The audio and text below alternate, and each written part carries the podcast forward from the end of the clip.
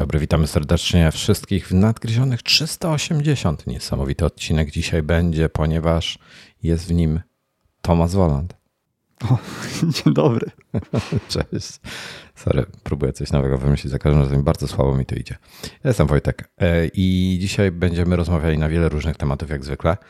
I zaczniemy od tego, że Tomaszowi to miał być jako temat główny, ale nie, to jest follow-up. Tomasz, nie działa ci iCloud. Musi ci działać iCloud. Nie, to w ogóle nie jest temat. Po prostu jak zwykle coś z iCloudem nie tak.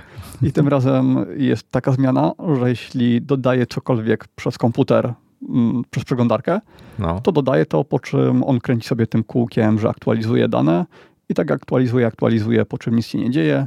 I wczoraj dopisałem kilka tematów do naszego odcinka. Żaden się nie pojawił. Później z telefonu chciałem dodać. I z telefonu już normalnie poszło, przy czym urwało koniec wiadomości, więc tak nie do końca dobrze to działa. Może w związku z tymi iOS-ami coś aktualizują, nie wiem. Kurde, u mnie działa wszystko w porządku. Dałem dzisiaj... No ale ty nie używasz wersji webowej, a... No nie. Głównie pewnie korzystasz z tej macowej. A z jakiej przeglądarki korzystasz do tej wersji webowej? Firefox. A masz jakiegoś tam content blockera albo coś? Oczywiście, całą serię, ale... Może wyłącz iClouda. No, może tak zrobię, ale do tej pory działał. iCloud nic nie spamuje, więc jakby to nie problem, ale może wyłącz iClouda i zobacz wtedy. Mhm. Dobrze, no dobra, musi ci działać iCloud. Nie chcę kolejnego narzędzia. Kurde, to już mam przynajmniej, wiesz, wszędzie. Właśnie wytłumacz mi tą niechęć do narzędzi, skoro można się logować teraz bez żadnych danych, to znaczy... Ale to Apple jest kolejna ID, aplikacja. To jest kolejna aplikacja. To jest, wiesz, to jest kolejny... Nie, to może strona internetowa. Ale to jest kolejna strona internetowa, to jest kolejne narzędzie. Ja nie chcę kolejnego narzędzia, rozumiesz? Mam narzędzie, które mi działa, które jest wbudowane w system. Nie. Wojtek, notatki nawet jak działają, to się nie nadają do takich rzeczy jak opracowywanie odcinka, bo na przykład nie ma w nich komentarzy do poszczególnych punktów. Oznaczanie oczywiście, edycji że są. Działa fatalnie. Możesz komentować. Są komentarze. Panie, no kurde. Czyli nie wiem. No ja nie wiem, dlaczego nie wiesz. Są konkretny podpunkt, tak? Że zaznaczam sobie ten tekst i do niego, tak, do tego kawałka dodaję komentarz. Tam jest na przykład, czekaj, tutaj masz tego, jak to się robiło. No chyba, że to jest jedna checklist. Z mnóstwa funkcji, które nie działają w wersji webowej i działają tylko z aplikacji. Ale dobra, nie znęcajmy się nad tymi notatkami, bo to, że one są do kitu, to wiadomo. Nie, one są bardzo dobre, właśnie znakomicie. Odkąd je przebudowali, to działają znakomicie. Nie na wersji webowej. Przejdźmy do tematów. Dobrze, tematy. Wrzuciłem uaktualniony wpis prawie wszystko o iOS 16, iPadOS 16 i macOS Ventura. Ventura. Nie, strasznie mi się nie podoba ta nazwa. Ale co zrobić? Jest gorsza od Monterey. Ta nazwa jest z nami już tyle miesięcy, a ja dalej jak ją słyszę, to mam przed oczami Ace'a Ventura. I to się już chyba nie zmieni. To się nie zmieni już. To jest jak aktor, który kojarzysz serial Sherlock z Benedyktem Cumberbatchem i tym drugim? To chyba nie był serial. To był serial. Odcinki były półtorej godzinne, ale to był serial. A, tak. Mhm. Ten taki jakby w nowoczesne czasy przeniesiony. Znaczy w nowoczesne, współczesne.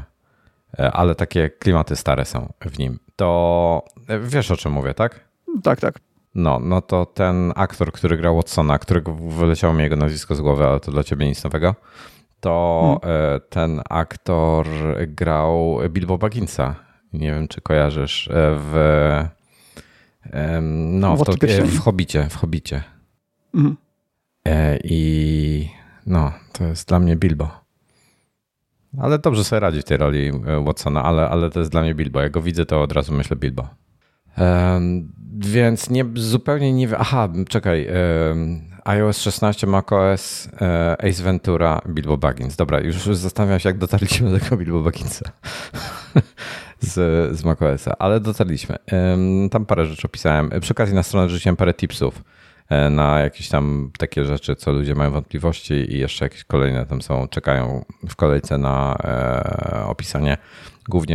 Głównie ten ekran, nowy lock screen, nowy ekran blokady opisałem, jak tam go ogarnąć i ludzie mają jakiś taki niezrozumiały dla mnie zupełnie, jest panika o to, że w modelach iPhone w 10R, w 12 i 13 mini, czymś tam jeszcze nie ma procentowego wyświetlania baterii na ikonce baterii. No tak, słyszałem o tym i czy to nie może zostać zmienione w kolejnym Mac? Tak, to już jest zmienione. Ja to mam na 12 mini mi działa, więc iOS 16.1 to dodaje. Także jest, ale jest jakaś taka panika o to, nie wiem dlaczego. Nie ma, no trudno, no. Jakby ja już jestem na tym etapie, że mnie bateria nie interesuje. Chociaż jako ciekawostkę podpowiem.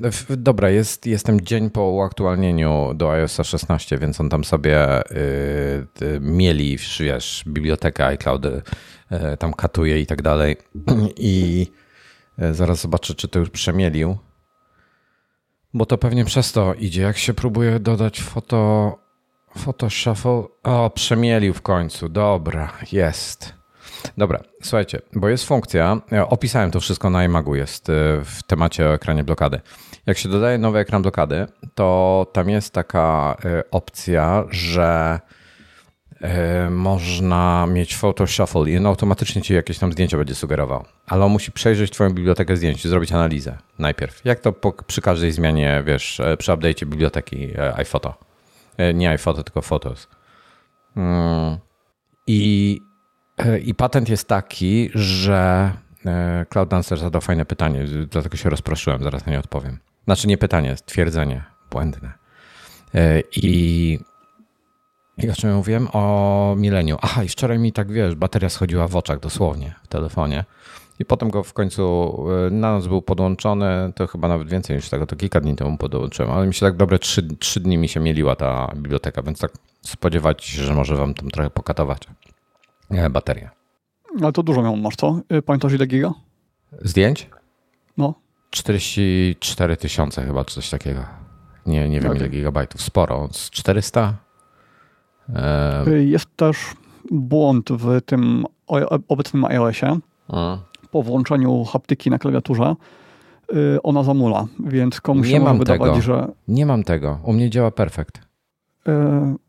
U mnie zamula i najpierw nie wiedziałem od czego to jest, bo na początku nie używałem haptyki, więc wiedziałem, że sam iOS 16 działał super i nagle mi zaczął zamulać. I doczytałem, ktoś tam gdzieś komentował, że to jest błąd wynikający z tej haptyki i w komentarzu było napisane, że z haptyki w trybie cichym. Natomiast ja niezależnie, czy jestem w trybie cichym, czy normalnym, to tak czy tak mam to zamulanie, którego bez haptyki nie ma. Ale to pewnie w kolejnej podwersji zostanie załatane.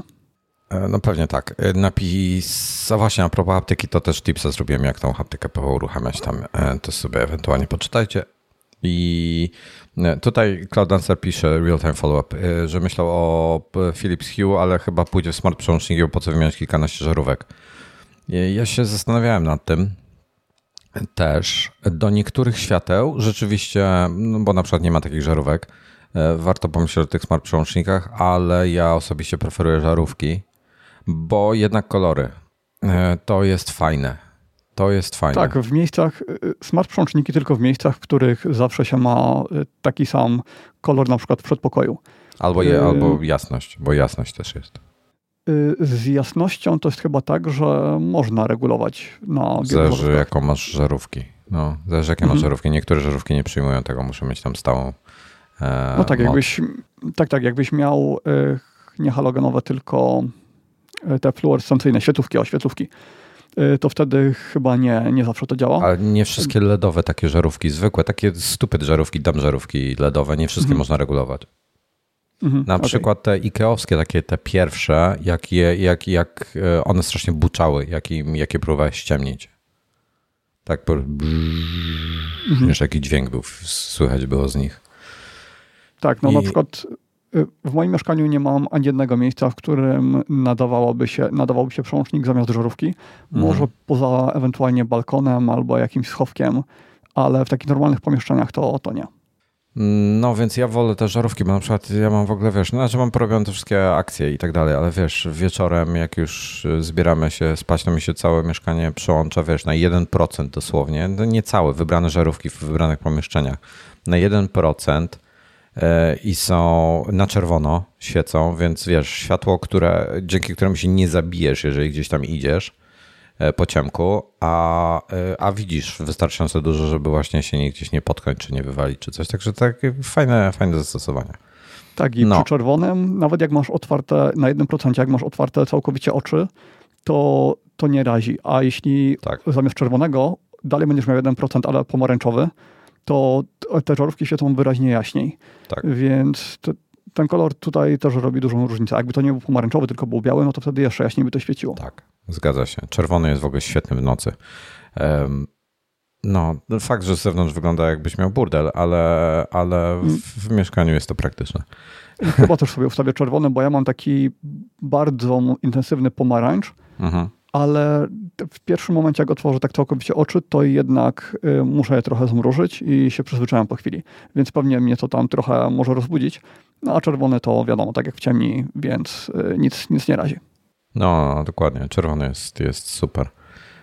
Jeszcze jeden minus, największy minus tych przełączników do puszek wkładanych takich jest to, że puszki są generalnie dosyć małe. Nawet te niby bardziej nowoczesne, głębsze puszki, jak tam sobie popatrzysz do środka, jak tam jest, wiesz, kable są tam napchane, zazwyczaj ten taki plastikowy taki łącznik dla drutów i tak dalej. Tam po prostu nie ma miejsca w puszce na przełącznik. Są strasznie dużo, myślałem o tym, tam, wiesz, strasznie dużo o tych, jak się nazywa ta firma taka, Fibaro. Fibaro robi te single switche, tam parę innych firm takie rzeczy robi. I patrzyłem na to, ale na przykład u nas są problemy przegrzewanie się, komuś się to całkowicie stopiło, na szczęście nie miał pożaru, tak? Bo po prostu temperatura tam się wysoka wytwarza, to mu się stopiło, także cały plastik po prostu tam się stał taką, wiesz, taką, nie wiem jak to nazwać, taką ikonką, taką ikonką brązową z uśmiechem, którą masz w iPhone'ie I to jest takie trochę przerażające dla mnie. Lutron ma fajny system tych przełączników, tylko ja nie wiem, czy oni w Europie już są, czy jeszcze nie ma. Lutron Peseta. Druga opcja to jest ta firma, nie Gira, tylko ta druga, która robi fajne rzeczy na własnym protokole. Potem to się przez jedno urządzenie się z Wi-Fi łączy, a wszystkie inne się łączą ze sobą, więc pewnie jakiś Zigbee albo coś. I to jest w miarę fajne, ale trzeba tam sporo przebudować i najgorsze jest to, że mają inny wygląd tych przełączników niż te, które ja mam, więc musiałbym wymienić wszystkie przełączniki w domu, żeby wyglądały tak samo. Wszystkie gniazdka, wiesz, bo to mają zupełnie inny styl i to jakby nie pasuje jedno do drugiego, więc to kupa kasy, żeby to zrobić, więc plusy, minusy wszystkiego, no. No i jak zwykle polecam sprawdzić ofertę Akary, bo w wyłącznikach i tych przełącznikach też mają całkiem spory wybór. Tak. Dobra. Apple Watch Ultra ma 76% większą baterię, co jest ciekawe i dobre. Nie dwukrotnie, ale 76%, czyli prawie dwukrotnie. Normalny Apple Watch Series 8 45 mm ma 308 mAh, a Ultra ma 542. I spodziewam się, że kolejne generacje Ultry będą miały jeszcze większe. I teraz moje pytanie do ciebie brzmi, jak się będzie nazywała druga generacja Apple Watch Ultra? Bo się nie nazywa Series 8 Ultra, tylko się nazywa po prostu Ultra. No to Ultra 2. Tak jak M2. Myślę, że tak. Zresztą Apple ma dziwne nazewnictwo, więc tam ciężko. Oni mają do kitu to nazewnictwo. Oni w zegarkach te nazwy, te Series i tak dalej, to jakieś takie odwołanie do innych tradycyjnych, mechanicznych zegarków robili, a tutaj jest tak zupełnie do Ultra, kompletnie nie pasuje mi do tego. Po prostu strasznie mi się nie podoba to. Tomasz, zachowuj się w czacie. Tomasz szaleje. Dobra, pasek Alpine. Wiesz co ja sobie myślę? Że sprzedaż Apple Watchów Ultra nie jest ograniczona produkcją Apple Watchów Ultra, tylko produkcją pasków. Taką mam szaloną teorię. Myślę, że to jest nierealne. Już ci powiem dlaczego. Jak wejdziesz sobie na Apple.pl i wejdziesz sobie na Watcha, na zegarki się w tej chwili, na Ultra się w tej chwili czeka od tam chyba 5 do 18 tygodni, zależnie jaki model. Więc dosyć długo. Ale jeśli wejdziesz na same paski i spróbujesz sobie pasek kupić, to nie jest łatwo. Kurde, strona mi nie działa. Apple'owa. O, ruszyła. Słuchaj, dobra, sprawdzimy sobie po kolei. Kurczę, nie sprawdzę wszystkich po kolei, ale pasek Alpine. Nie, no, do każdego Ultra gwarantuję ci, że przewidzieli sobie paski. Zamówienie czegoś takiego jest... Ale zaraz ci pokażę żadnego. Ale ja ci zaraz powiem, jaki jest nietypowy shortage. Na pasek na pomarańczowy na przykład, ten Alpine, czekasz 5 tygodni. I tyle samo, ciekawostka, czekasz na zegarek z tym paskiem w tym kolorze. Przypadek? Nie sądzę. Więc taka jest moja teoria, że jednak coś w tym jest, że mają problemy z produkcją pasków i to jakoś im później. Słuchaj, na pasek ten sam pasek, opaska Trail w kolorze żółtym beżowym, niezależnie od rozmiaru 8 do 10 tygodni. A na pasek Ocean, czyli ten, co ja sobie zamówiłem, najkrócej 2-3 tygodnie. I to się pokrywa z tymi, jakie są czasy oczekiwania na zegarki. To znaczy, że zegarki z paskami Alpine i Trail, na nie się dłużej czeka niż na te z Ocean. Więc coś to musi być. Może nie bezpośrednia korelacja jakaś, ale myślę, że coś w tym jest. Możemy dzisiaj. Cześć Klementyna, sugeruje, że dzisiejszy odcinek to teorie spiskowe. Możemy tak go nazwać. Teorie. Apple próbuje przejąć świat. Możemy tak nazwać. Może być? Jak macie lepsze pomysły, dajcie znać. Zostałbym przy teoriach spiskowych. Apple Wojtek, i teorie. No, mów. Słyszałem, że naprawili ci AirPods Pro. Tak, słuchaj. Naprawili mi. Tutaj widzę, że kolejność jakaś jest. Od razu, błyskawicznie. Znaczy... Ja ci powiem, jak to wyglądało wczoraj. Bo przez te wszystkie iOS i tak dalej nie mam na nic czasu. Parę dni temu do... kiedy to było? We wtorek chyba odebrałem Audi S8, to nowe, które jest w ogóle rewelacyjne. I do testów i stoi i nim nie jeżdżę, bo nie mam czasu.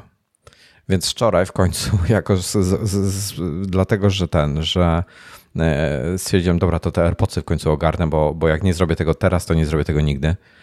I mi to, co rozmawialiśmy we wtorek chyba, że ten termin mi mija. No właśnie zaraz po spotkaniu pojechałem po odebrać to auto, tam jakieś okienko miałem, żeby go odebrać.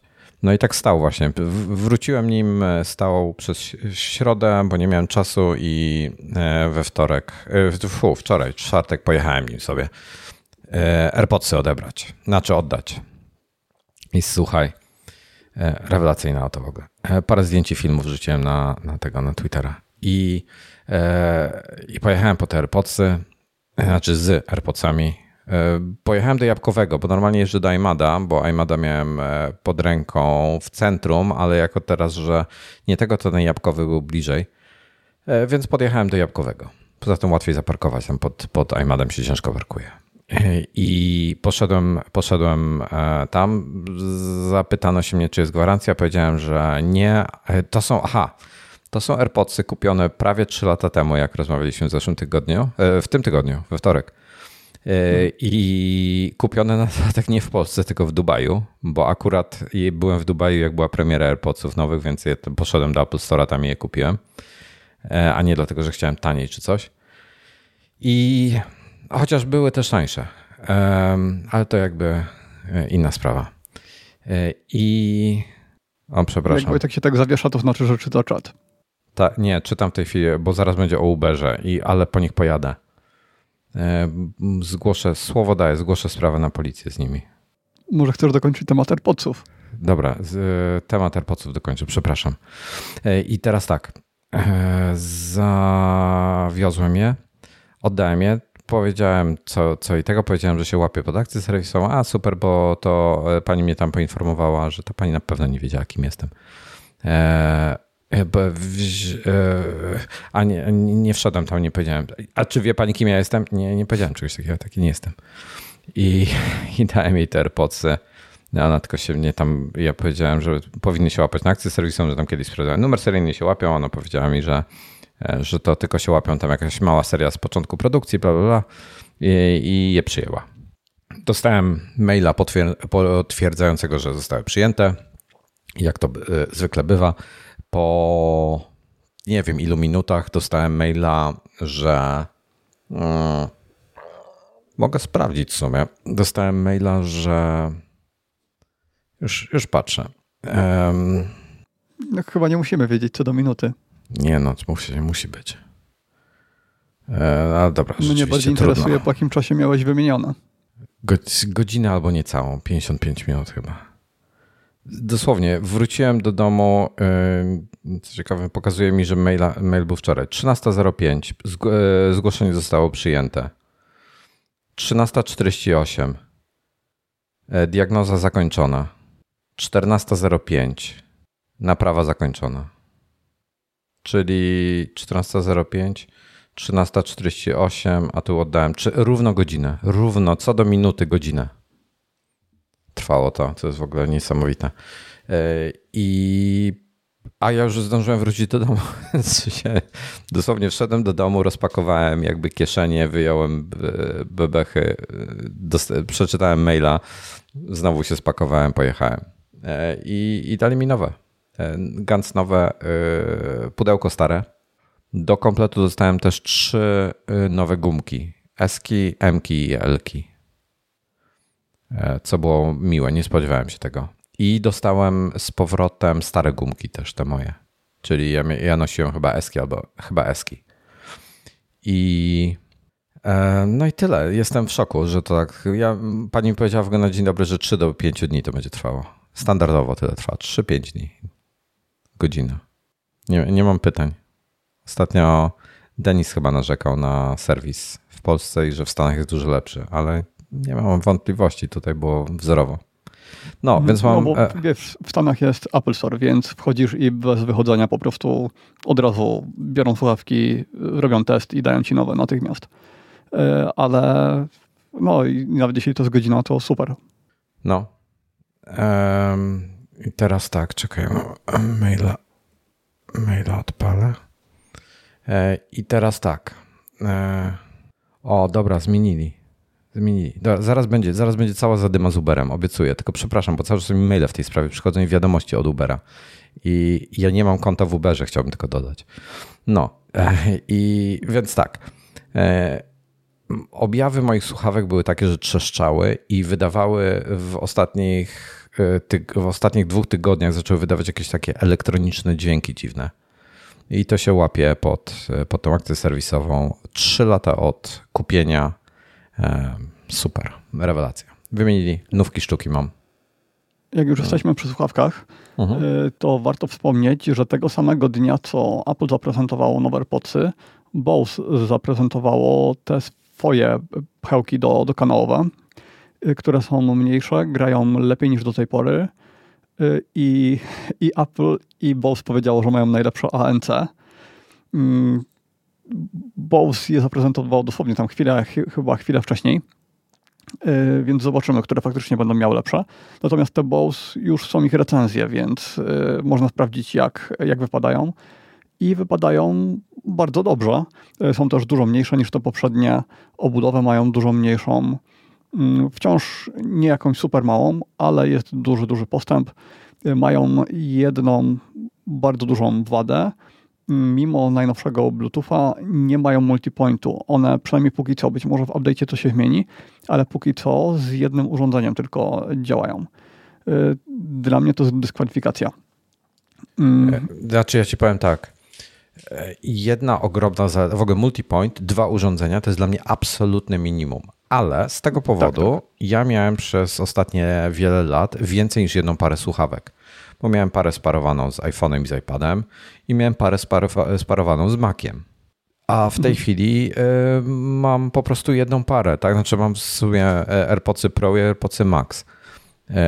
Jakby jedno używam, no jak mi się tam podoba, nawet w Maxach na dwór też wychodzę. Ale one mi się łączą ze wszystkim. Podchodzę do Apple TV, mam połączone z Apple TV. Podchodzę do Maca z Maciem, z iPhone'em, z iPadem, z drugim iPhone'em. Wiesz, ze wszystkim działają. Wszystko na twoim koncie iCloud. I to jest wypas. Moja teoria jest taka, jak ktoś ma iPhone'a, to najwygodniej, być może one nawet nie będą najlepiej grały, ale najwygodniej mieć AirPodsy, bo działają po prostu znakomicie. Z kolei do Androida nie kupiłbym AirPodsów. Kupiłbym właśnie jakieś Bose, Sennheisery, coś innego. Coś dobrego, co działa Sony. Co działa sensownie z Androidem. No tylko na Androidzie możesz zainstalować aplikację wspomagającą, która tam dużo konfiguracji przywraca, dużo opcji. Ale to na iOS-a też jest, też od producenta. Ale Sony ma i tak Bose też tak, ma. Tak. Była zadyma z tą aplikacją Bose jakiś czas temu, że tam jakieś dane wysyłała na serwery. No i ona w zależności od słuchawek to tam ma mało funkcji albo bardzo mało. Mhm. Mało, i na przykład w przypadku tych nowych, tak, bo w porównaniu do Sonego to jest straszna bieda.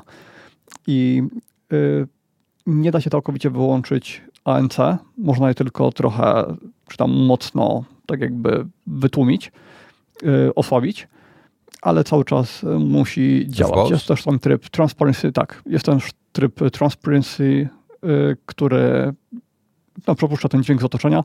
Podobno nie działa aż tak dobrze jak w AirPodsach, że trochę słychać różnicę. W AirPodsach.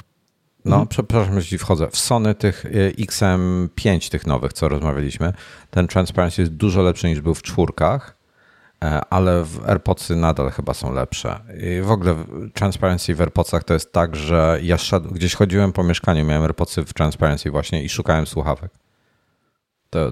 To do tego typu rzeczy dobra. Masz wrażenie, że to jest normalny dźwięk, jaki ci wpada do ucha. Jest super.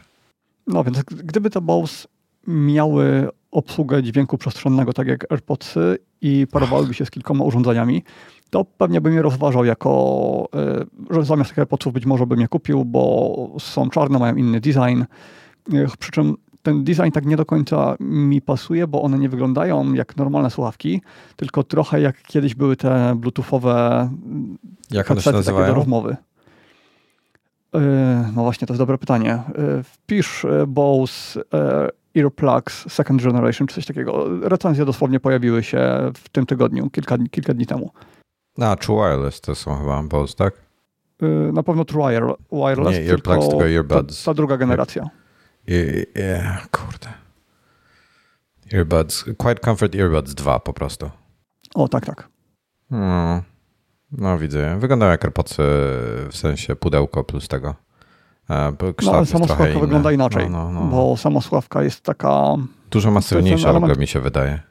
Tak. Ten element, który wystaje, jest dość duży. Ale też dzięki temu chyba obsługa dotykiem jest bardzo wygodna, bo jak widziałem tam zgłaśnianie takie jak w AirPodsach, to wydawało się to dużo bardziej intuicyjne. Ta powierzchnia jest taka, że cały palec tam bez problemu położysz. Dobra. Cały obszar palca. Czy ja mogę podsumować? Tak. Z wyglądu? No tak. Nie z wyglądu, w ogóle. $300, nie mają multipointu i nie mają ładowania indukcyjnego. O tak, właśnie to też jest ważne. No to kurde. Tak, dla mnie ładowanie indukcyjne w przypadku słuchawek nie ma znaczenia. Ale ten multipoint, no i brak spatial audio. To... I pudełko jest zdecydowanie większe niż AirPodsów. Tak, ale mimo, że jest zdecydowanie większe, to mimo wszystko jest to taka wielkość, którą jednak da się nosić gdzieś przy spodniach przypiętą. Da się, ale to już się zaczyna robić duże. Tak, ale na przykład z Sonych to nie byłbym w stanie. To jest tak gigantyczne, że nie ma opcji. Mówię o tych najbardziej high-endowych. Bo niższe modele Sony, niektóre mają mniejsze pudełka niż te Bose. Sony i Sennheiser to są świetne słuchawki, ale mają wadę taką, że te pudełka są na tyle duże, że nie nosiłbym ich na co dzień przy sobie w kieszeni. A AirPodsy po prostu wrzucam do kieszeni i się nawet nie zastanawiam. Tak, i w przypadku AirPodsów te nowe mają wbudowanego właściwie AirTaga, no bo możesz je śledzić, więc jeśli je przypnę do kluczy, to będę mógł odczepić AirTaga, więc nie będę musiał mieć dodatkowo kolejnego urządzenia. No więc mobilność, wygoda. Także koniec końców jednak zamawiam te AirPodsy, nie zmieniam decyzji, ale gdyby ten multipoint się w przyszłości pojawił, to decyzja nie byłaby już aż taka oczywista, no ale w tej chwili jest. No i to tyle, jeśli chodzi o Bose.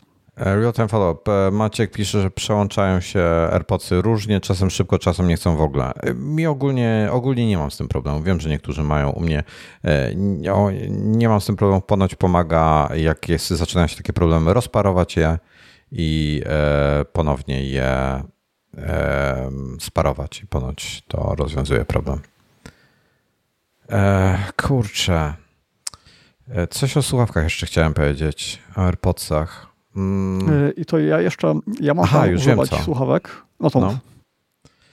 Ze względu na to, że wjechały te AirPodsy nówki sztuki, w sensie wiesz, no, nowe słuchawki, case jest stary, ale ten case jakby tam się nie psuje, to moja żona je rekwiruje, więc ja zostaję bez AirPodsów. A, czyli musisz kupić nowe, nie masz wyboru. Czyli zamówiłem AirPodsy 2, Pro 2, drugiej generacji. I teraz powiem ci, jaka jest ciekawostka. To a propos, wracając do tych pasków. Wyobraź sobie, że próbowałem zamówić AirPodsy i ten piątek za tydzień przyjeżdża Apple Watch i potem mnie przez 5 dni nie ma, więc chciałem tak, żeby wiesz, mi nie psuł, nie przyjeżdżał w tym okresie. No i zamawiam sobie te AirPodsy bez oczywiście grawerunku, no bo przecież grawerunek wydłuży czas dostawy, więc nie będę tym debilem, który zamawia z grawerunkiem. I zamawiam bez, patrzę na datę dostawy i jest za jakieś 3-4 tygodnie, jakieś około miesiąca. Kurde, no jak jest miesiąc, no to zamówię sobie z grawerunkiem, no przecież to już mi różnicy nie będzie robiło. Najwyżej się jeszcze jakiś tydzień wydłużę, to już jest mi obojętne. No i wchodzę, wybieram sobie grawerunek, jedno emoji sobie tam zrobiłem, patrzę, dostawa piątek. Jak to tłumaczyć? Nie wiem. Z innego miejsca wysyłają, z innego centrum? Mam dwie teorie. Albo mają grupę AirPodsów, które są przeznaczone tylko i wyłącznie pod grawerunki i są gdzieś tam leżą i czekają na zamówienia z grawerunkami i są jakby wydzielone w jakiejś fabryce innej, nie wiem gdzie. Druga moja koncepcja jest taka, że przygotowali po prostu jakąś serię, gdzie mają na przykład każde emoji, każda literka, każdy jakiś tam znaczek, który jest tych, jeśli chodzi o te emoji, memoji i tak dalej, przygotowali na przykład 10 sztuk z każdym znaczkiem. Ja wiem, że tam można zamówić sobie jakieś kombinacje i tak dalej, ale że przygotowali jakąś taką serię, to jest mniej prawdopodobna wersja. I one leżą i czekają. Ja akurat się wcelowałem w taki, że po prostu jest i czeka. Ale moja teoria jest jednak, bardziej wierzę w tą pierwszą, że po prostu mają jakąś grupę, która gdzieś czeka w magazynie, czeka na grawerunki. Klementyna, znowu teorie spiskowe. No, taki odcinek jest. Ale słuchaj, no wiesz, miesiąc kontra tydzień, no taka jest różnica. No, no to jest spora różnica, jakby nie patrzeć. Jeszcze sprawdzę tutaj sobie na te daty, bo być może jeżeli się wahacie, jak chcecie szybciej, to weźcie sobie z grawerunkiem. Kliknę zamów i mam tak, dostawa 3 tygodnie i teraz tak, dodam grawerunek. Jak się dodaje grawerunek? Włóż do torby chyba i tutaj po drodze gdzieś jest. A nie, tu jest opcja bezpłatna. Dodaj bezpłatny grawerunek i mam tak, cały czas 3 tygodnie dostawa, dodaj bezpłatny grawerunek, twój grawerunek, tutaj dodam jakiegoś takiego aliena, zachowaj. Dostawa. Tak, dostawa za tydzień. A u mnie dalej nie można zamawiać. Czekaj, a teraz edytuj. Do aliena dodam kciuk w górę i co? I 2 palce w górę, czyli jakiś taki zupełnie nietypowy. No, albo jakiś napis. I ikonkę kupy. Zachowaj. Ta będzie popularna bardzo na pewno. Też tydzień, więc nie ma znaczenia, jaki grawerunek robisz. Czyli one gdzieś muszą być w jakiejś fabryce i po prostu czekać na grawerunki. Nie widzę innej opcji. Tak, w przyszły piątek mi pokazuje.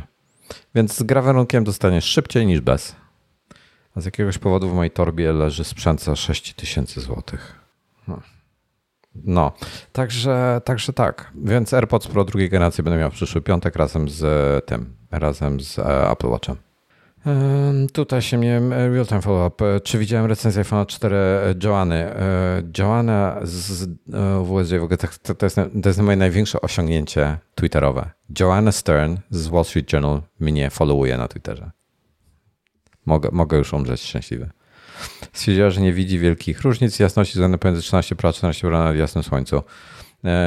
Jozowo, czy używała trybu automatycznego, czy ręcznie próbowała tam podbijać? Bo z kolei MKBHD mówi, że widzi różnicę. Bo jak oni mówili o tych 2000 nitów, to jestem przekonany, że to tylko w automatycznym trybie zadziała. Bo inaczej by to nie była wartość która działa tylko w plenerze, tylko po prostu byłoby to 2000 nitów w specyfikacji, kropka. Tak. To ja zgadzam się z tobą w pełni. No, także... Czy Joanna mówi po polsku? Nie. Joanna. Mhm. Nie mówię, ona krążyła, bo ona była kiedyś chyba, ja nie wiem, czy ona nie była w Verge'u przypadkiem, czy gdzieś indziej.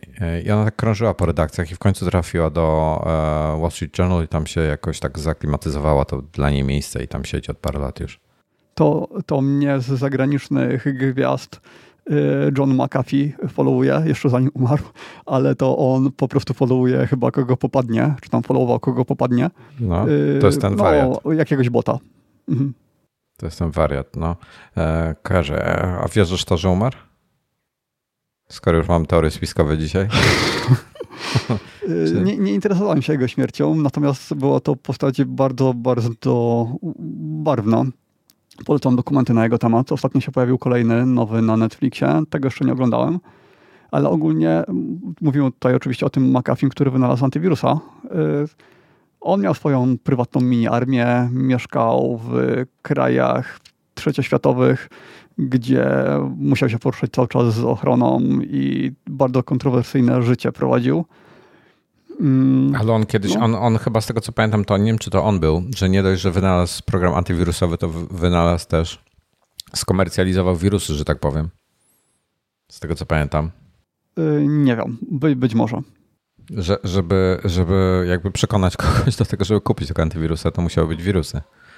To jest proste, no, tak się zawsze robi w biznesie. Tak, ale chyba coś takiego, w tych dokumentach właśnie było. Nie wiem, bo już bardzo dawno oglądałem. Dobrze. Teraz masz jakiś twój... Chyba skończyliśmy, więc... Dobra, to czekaj, podsumowując. W ogóle, czy ktoś już dostał iPhone'a z osób w czacie? To jest pierwsze moje pytanie, bo dzisiaj jest dzień na razie iPhone'a. Chyba jeszcze... Tak. No już może, już mogą dojeżdżać, już jest prawie 10:00, to już kurierzy mogą docierać. Więc to jest moje pierwsze pytanie. Drugie moje pytanie jest jaki? A trzecie jest, co ty zamówiłeś? O Uberze miałem zaraz pogadać jeszcze. No. Ja nic. Nawet słuchawek nie mogę zamówić. Uber, no to mów Uber. Dobra, słuchaj. Jakieś 2 tygodnie temu jakiś gość założył na mojego iCloudowego, bo ja mam na iCloudzie mam alias i mam taki e-mail aliasowy, który sobie używam do jakichś tam śmieci. I na tego e-maila założył sobie konto Uberowe. Nie wiem w jaki sposób, bez jakby wszystkie maile ja dostaję. Wiem gdzie jeździ, znam, widzę wszystkie jego adresy, widzę ile kasy wydaje i tak dalej, i tak dalej. To dodam, że w Gmailu były jakieś takie sposoby, że dało się odbierać maile od innych osób. Tam był jakiś błąd, który był niezałatany przez wiele, wiele lat. Jeśli spróbuję poszukać i najwyżej dodam do opisu. Przepraszam, real time follow-up. Czy do Apple Watch Ultra będzie pasowała opaska mediolańska? Jeżeli jest w wersji tej 44-45 mm, to powinna. Mimo, że to nie będzie dobrze wyglądało, bo nie ma tytanowej, będzie tam jest tylko chyba stalowa polerowana, a koperta jest matowa, szczotkowane tytan, więc będzie to słabo wyglądało. Tak. Dobra, wracając do Ubera. I założył gość sobie to konto na mojego maila, więc napisałem do nich. Olali mnie. Napisałem do nich drugi raz. Olali mnie. Więc się wkurzyłem i napisałem do nich na Twitterze. Wysłałem im screenshoty, zalogowałem się na to konto. Mam tam bardzo ograniczone możliwości, bo gość sobie zabezpieczył 2FA niestety. I Uber ma taki patent, że żeby potwierdzić pewne zmiany na koncie, potrzebujesz wysłać, wpisać nie tylko 3 cyfry te CVC karty kredytowej, którą masz podpiętą do konta, ale również 6 pierwszych cyfr karty, więc jest jakby takie podwójne zabezpieczenie i dostajesz kod jeszcze na maila, więc zadyma jest. Niektóre funkcje, szczególnie w supporcie, jak wchodzisz tam na help.uber.com, jak wchodzisz na Ubera, w supporcie to masz... Potrzebny jest tylko kod, który przychodzi na maila i do tego wszystkiego mam dostęp, więc już wiem jak gość się nazywa. Nie widzę jego danych rozliczeniowych i tak dalej, ale tam trochę mogę pogrzebać. No i się wkurzyłem i po prostu posłałem serię maili, że wszedłem na jego konto, a nie chcę na nim być. To jest mój e-mail, wysłałem im tego w końcu, po ponad 2 tygodniach odpisali mi, tutaj masz linka, na który możesz wejść. A, bo oni w ogóle chcieli ode mnie, słuchaj, to przychodzi ludzkie pojęcie. Ja mówię im, to nie jest moje konto. Ktoś stworzył konto, używając mojego e-maila i swoją aplikację, swój numer telefonu, swoją kartę kredytową i tak dalej. Więc oni mi wysłali takiego linka, że mam tam wejść i potwierdzić, że to konto, które mówię, że jest moje konto, że to jest moje konto. Więc powinienem w tym momencie dostać, jak coś tam muszę wykonać. I klikam tego linka, wchodzę tam, a tam trzeba potwierdzić wszystkie dane, czyli numer telefonu, kartę kredytową i tak dalej. Te wszystkie dane, których ja nie mam. No to im tłumaczę. E-mail jest mój. Numer telefonu i karta kredytowa nie jest moja. Czego nie rozumiecie? I wiesz, i rozmowa jak głuchego ze ślepym. Po prostu dramat. I no, ale w końcu, wiesz, że to nie była rozmowa z człowiekiem. No to jest twitterowy. Może to jest bot, nie wiem. Brzmi tutaj, jak to byłby przynajmniej częściowo człowiek. Tutaj... Dobra, i teraz tak. Wczoraj w nocy właśnie chyba bot mi odpisał, taki standardowa odpowiedź. To mu odpisałem. Czy w ogóle spojrzeliście na screenshoty, które wam wysłałem powyżej? Bla, bla, bla. I znowu standardowa odpowiedź. Dziękuję, że odpowiedziałeś. Niestety nie możemy potwierdzić, że to jest twoje konto. Proszę, wejdź tutaj i potwierdź, że to jest twoje konto. Dobra. Napisałem. Dobra. I puściłem serię screenshotów, gdzie wszedłem na jego konto, że dostałem kod, że dostałem maila z kodem potwierdzającym, bla, bla, bla, że gość się nazywał William Pape, czego nie wiem, czy powinienem tutaj mówić. I to się wytnie. I że nie mogę zrobić tego, co oni chcą, bo karta kredytowa, i na screenshoty, na wszystko, bo karta kredytowa nie jest moja, bo numer telefonu nie jest mój i tak dalej. Screenshoty na wszystko powysyłałem i tak dalej, taki wkurzony po prostu. Wysłałem im to wszystko, poszło i w końcu mi przysłali, dobra, to kliknij tutaj, wejdź na to i podaj e-mail i zgłoś, że ten e-mail jest błędnie powiązany z tym kontem. Wysłałem. Po czym i napisałem im, wykonałem to zadanie, jakby tam napisałem, wypełniłem ten formularz i oni mi odpowiedzieli, dziękuję, ale nie możemy potwierdzić, że to jest twoje konto, dopóki nie zweryfikujesz, że jesteś jego właścicielem i znowu ta sama wiadomość, więc to znowu bot odpisał. Ale dostałem... tego konta nie da się po prostu usunąć. Ty, ale jak gość może założyć konto bez weryfikacji? To mnie rozwala. Wiesz, o co chodzi? On nie miał żadnej weryfikacji. Ja wiem dokładnie, kiedy założył konto, wiem, kiedy tam go do rodziny ktoś dodał i tak dalej. I wszedłem w końcu i dostałem dosłownie równo godzinę temu, co do minuty. Adres e-mail na twoim koncie Ubera został zmieniony na void i potem mój ten, czyli jakby nieważny. Więc chyba w końcu zmienili. Kurde, ponad 2 tygodnie się z tym bujałem. Sukces. Walka tego. Serio, to chciałem zgłosić na tego i pójść do prawnika, żeby im wystosował po prostu pismo prawnicze do Ubera Polska, żeby to zrobili, bo już nie widziałem innej opcji. No a czy tam jest gdzieś opcja usuwania? To znaczy? Usuń konto. Jest, ale potrzebuję kartę kredytową i numer telefonu. Okay. Nie mam. Więc no ogólnie zadyma totalna. Człowiek jest w ogóle... Dobra. To nie jest pierwszy raz, tak już dokończę, to nie jest pierwszy raz, że pan William Pape korzysta z tego adresu. Podejrzewam, że ma takie same inicjały jak ja, bo też ma WP i musi mieć podobny e-mail, ale nie w tej domenie, tylko po prostu w jakiejś innej. Ja mam tego aliasa zrobionego i ja już dostaję, z jego banku dostaję wyciągi, jego bankowe, nie żartuję, i to jakieś konto oszczędnościowe, konkretnie z jakiegoś konta oszczędnościowego i on jest Amerykaninem ogólnie. Co więcej, z jego znajomymi byłem w wątku, gdzie oni mają taki wątek, że tam jest, nie wiem, z 10-12 osób i wysyłają sobie kawały jakieś, znaleziono takie suchary w internecie i to są prawdziwi ludzie, bo jakby zacząłem z nimi korespondować. I mnie usunęli w końcu z tego wątku. Trochę żałuję, bo śmieszne były niektóre te suchary. Okay. I skończyło się na tym, że... No i właśnie później założył to konto znowu na mojego e-maila i coś tam jeszcze było. I napisałem do tego banku, żeby to usunęli. Już przestałem dostawać, więc chyba wywalili.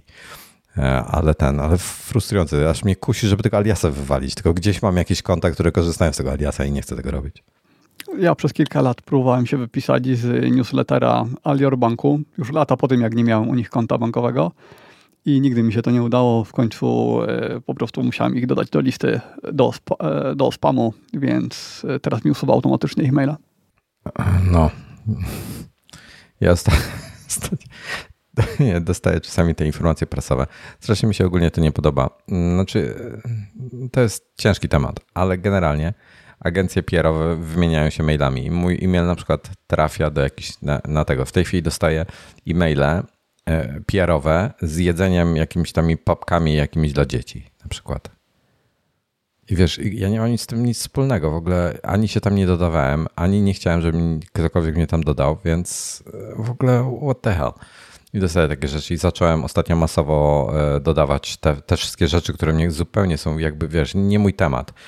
Jakieś, nie wiem, właśnie papki dla dzieci, jakieś dla seniorów pieluchy, wiesz, okazuje się, że są jakieś technologiczne postępy w tym. Po prostu do spam listy zacząłem dodawać. I tak dużo tego dodałem do spam listy ostatnio, że dostałem maila, czy na pewno ktoś mi się nie włamał na konto, bo wszystko dodaję do spam listy. Więc no, więc takie są jaja z tym. No po prostu, ale nie ogarniam, jak oni mogą, wiesz, jak możesz sobie stworzyć, znaczy to jest na niekorzyść tej osoby de facto, ale nie ma możliwości, znaczy, że wiesz, tworzysz konto i nie weryfikujesz w ogóle adresu e-mail. Znaczy ja rozumiem, że oni zakładają, że wprowadzasz swój, ale jak nie wprowadzisz swojego, to gość nawet nie wiedział, że on jest, ja mam wrażenie, że jest taki trochę mało ogarnięty technologicznie, tak na podstawie historii mojej z tym człowiekiem i po prostu nawet nie zdawał sobie sprawy z tego, że takiego maila dodał. Taka jest moja teoria. Ale wiesz, no masakra. Mam temat. No dawaj. Temat VR-owy, ale to jest taki temat VR-owy, którego nie da się ominąć, no. Bo jest mocno mainstreamowy. Sony zaprosiło głównie youtuberów do swojej siedziby w Londynie i chyba tylko tam, nie wiem czy w Stanach też, i pokazali im PlayStation VR 2, czyli to co jest headsetem nowej generacji, niestety dalej kablowym, ale poza tym zapowiada się bardzo, bardzo dobrze i już wcześniej wiedzieliśmy, że to może być coś super jakości. Ale teraz mamy potwierdzenie. Ci ludzie tego używali i generalnie opinie są bardzo zbliżone. Po pierwsze jest super wygodny, lżejszy niż wygląda. Kabel jest, ale jest w miarę lekki, więc nie przeszkadza aż tak bardzo. No, szczególnie gdyby mieć mocowanie sufitowe, to są takie specjalne mocowania, które działają trochę jak smycz dla psa, taka z wciągarką. I wtedy podpina się kabel do sufitu i jeśli odejdziesz dalej, to ta wyciągarka się napina. Jeśli podejdziesz bliżej, to automatycznie wciąga kabel, więc on wtedy nie przeszkadza. Mimo wszystko nie chciałbym do tego wrócić. Mam ten system zamontowany i już tylko bezprzewodowy headset. No, ale z najważniejszych rzeczy. Jakość obrazu jest bardzo dobra, HDR fajny, czernie świetne, no bo to są OLEDy. I jest tam takie ciekawe rozwiązanie, którego nie ma nikt inny poza HDR-em. Haptyka wbudowana w gogle, czyli już trzęsą się nie tylko kontrolery, ale też to, co przylega do twarzy. Więc jeśli jest scena jakaś tam w Resident Evil bodajże, gdzie nietoperze obok ciebie przelatują i jak one się o ciebie rozbijają, to faktycznie czujesz też to na twarzy. Podobno wrażenie jest bardzo, bardzo fajne. I zlinkuję w opisie materiał, który trwa 40 minut. On jest zrobiony przez osobę, która ma doświadczenie z VR-em, która korzysta już długo i jest chyba najbardziej merytoryczny z tych wszystkich, które widziałem. To znaczy, inaczej, on jest zrobiony w taki sposób, żeby osoby, które nie siedzą głęboko w temacie VR-u, miały świadomość, czym jest to PlayStation VR, bo wielu youtuberów to byli youtuberzy tacy typowo VR-owi i oni wtedy porównują bezpośrednio do Questa, do tam innych VR-ów, a ten koleś tłumaczy też wszystko w taki sposób, żeby osoby spoza tej bańki VR-owej zdawały sobie sprawę, jaki to jest sprzęt. Masz pytanie od Clouddancera. Zaraz zerknę, ale jeszcze w międzyczasie dodam, że testowali 4 gry i między innymi był to nowy Horizon, ten z dinozaurami mechanicznymi i to jest gra, której ja byłem wielkim fanem na PlayStation 4. Chętnie bym to zagrał na VR-ze i to nie jest jakieś krótkie doświadczenie, takie kilkunastominutowe, tylko około 7-8 godzinna gra, więc no fajnie. Poza tym grali w Walking Dead, Saints and Sinners i Resident Evil i jedną gierkę ze świata VR. Już patrzę na czat. Czy taki VR ma jakikolwiek sens, jeśli mam konsolę podpiętą do telewizora, który stoi przed łóżkiem i mógłbym z niego korzystać de facto tylko siedząc lub leżąc na łóżku? Pierwsze VR, PlayStation VR, było zrobione w taki sposób, żeby używać go właśnie tak jak mówisz, żeby się nie obracać za bardzo we wszystkie kierunki, bo kamera łapała obraz tylko, łapała ciebie tylko jak byłeś skierowany w jej stronę, później się gubiła. To PlayStation 2, PlayStation VR 2 jest już dużo lepsze, tam jest inside out tracking, czyli nie ma żadnej kamery na zewnątrz, nie ma latarni, nic takiego, więc prawdopodobnie gry będą robione w taki sposób, żebyś mógł się obracać do woli i żeby to coś wnosiło do imersji. Ale prawie wszystkie gry robi się teraz tak, że jeśli nie chcesz się odwracać, to nie musisz. Obracasz się wtedy na joysticku i dodatkowo mają tryb siedzący prawie zawsze.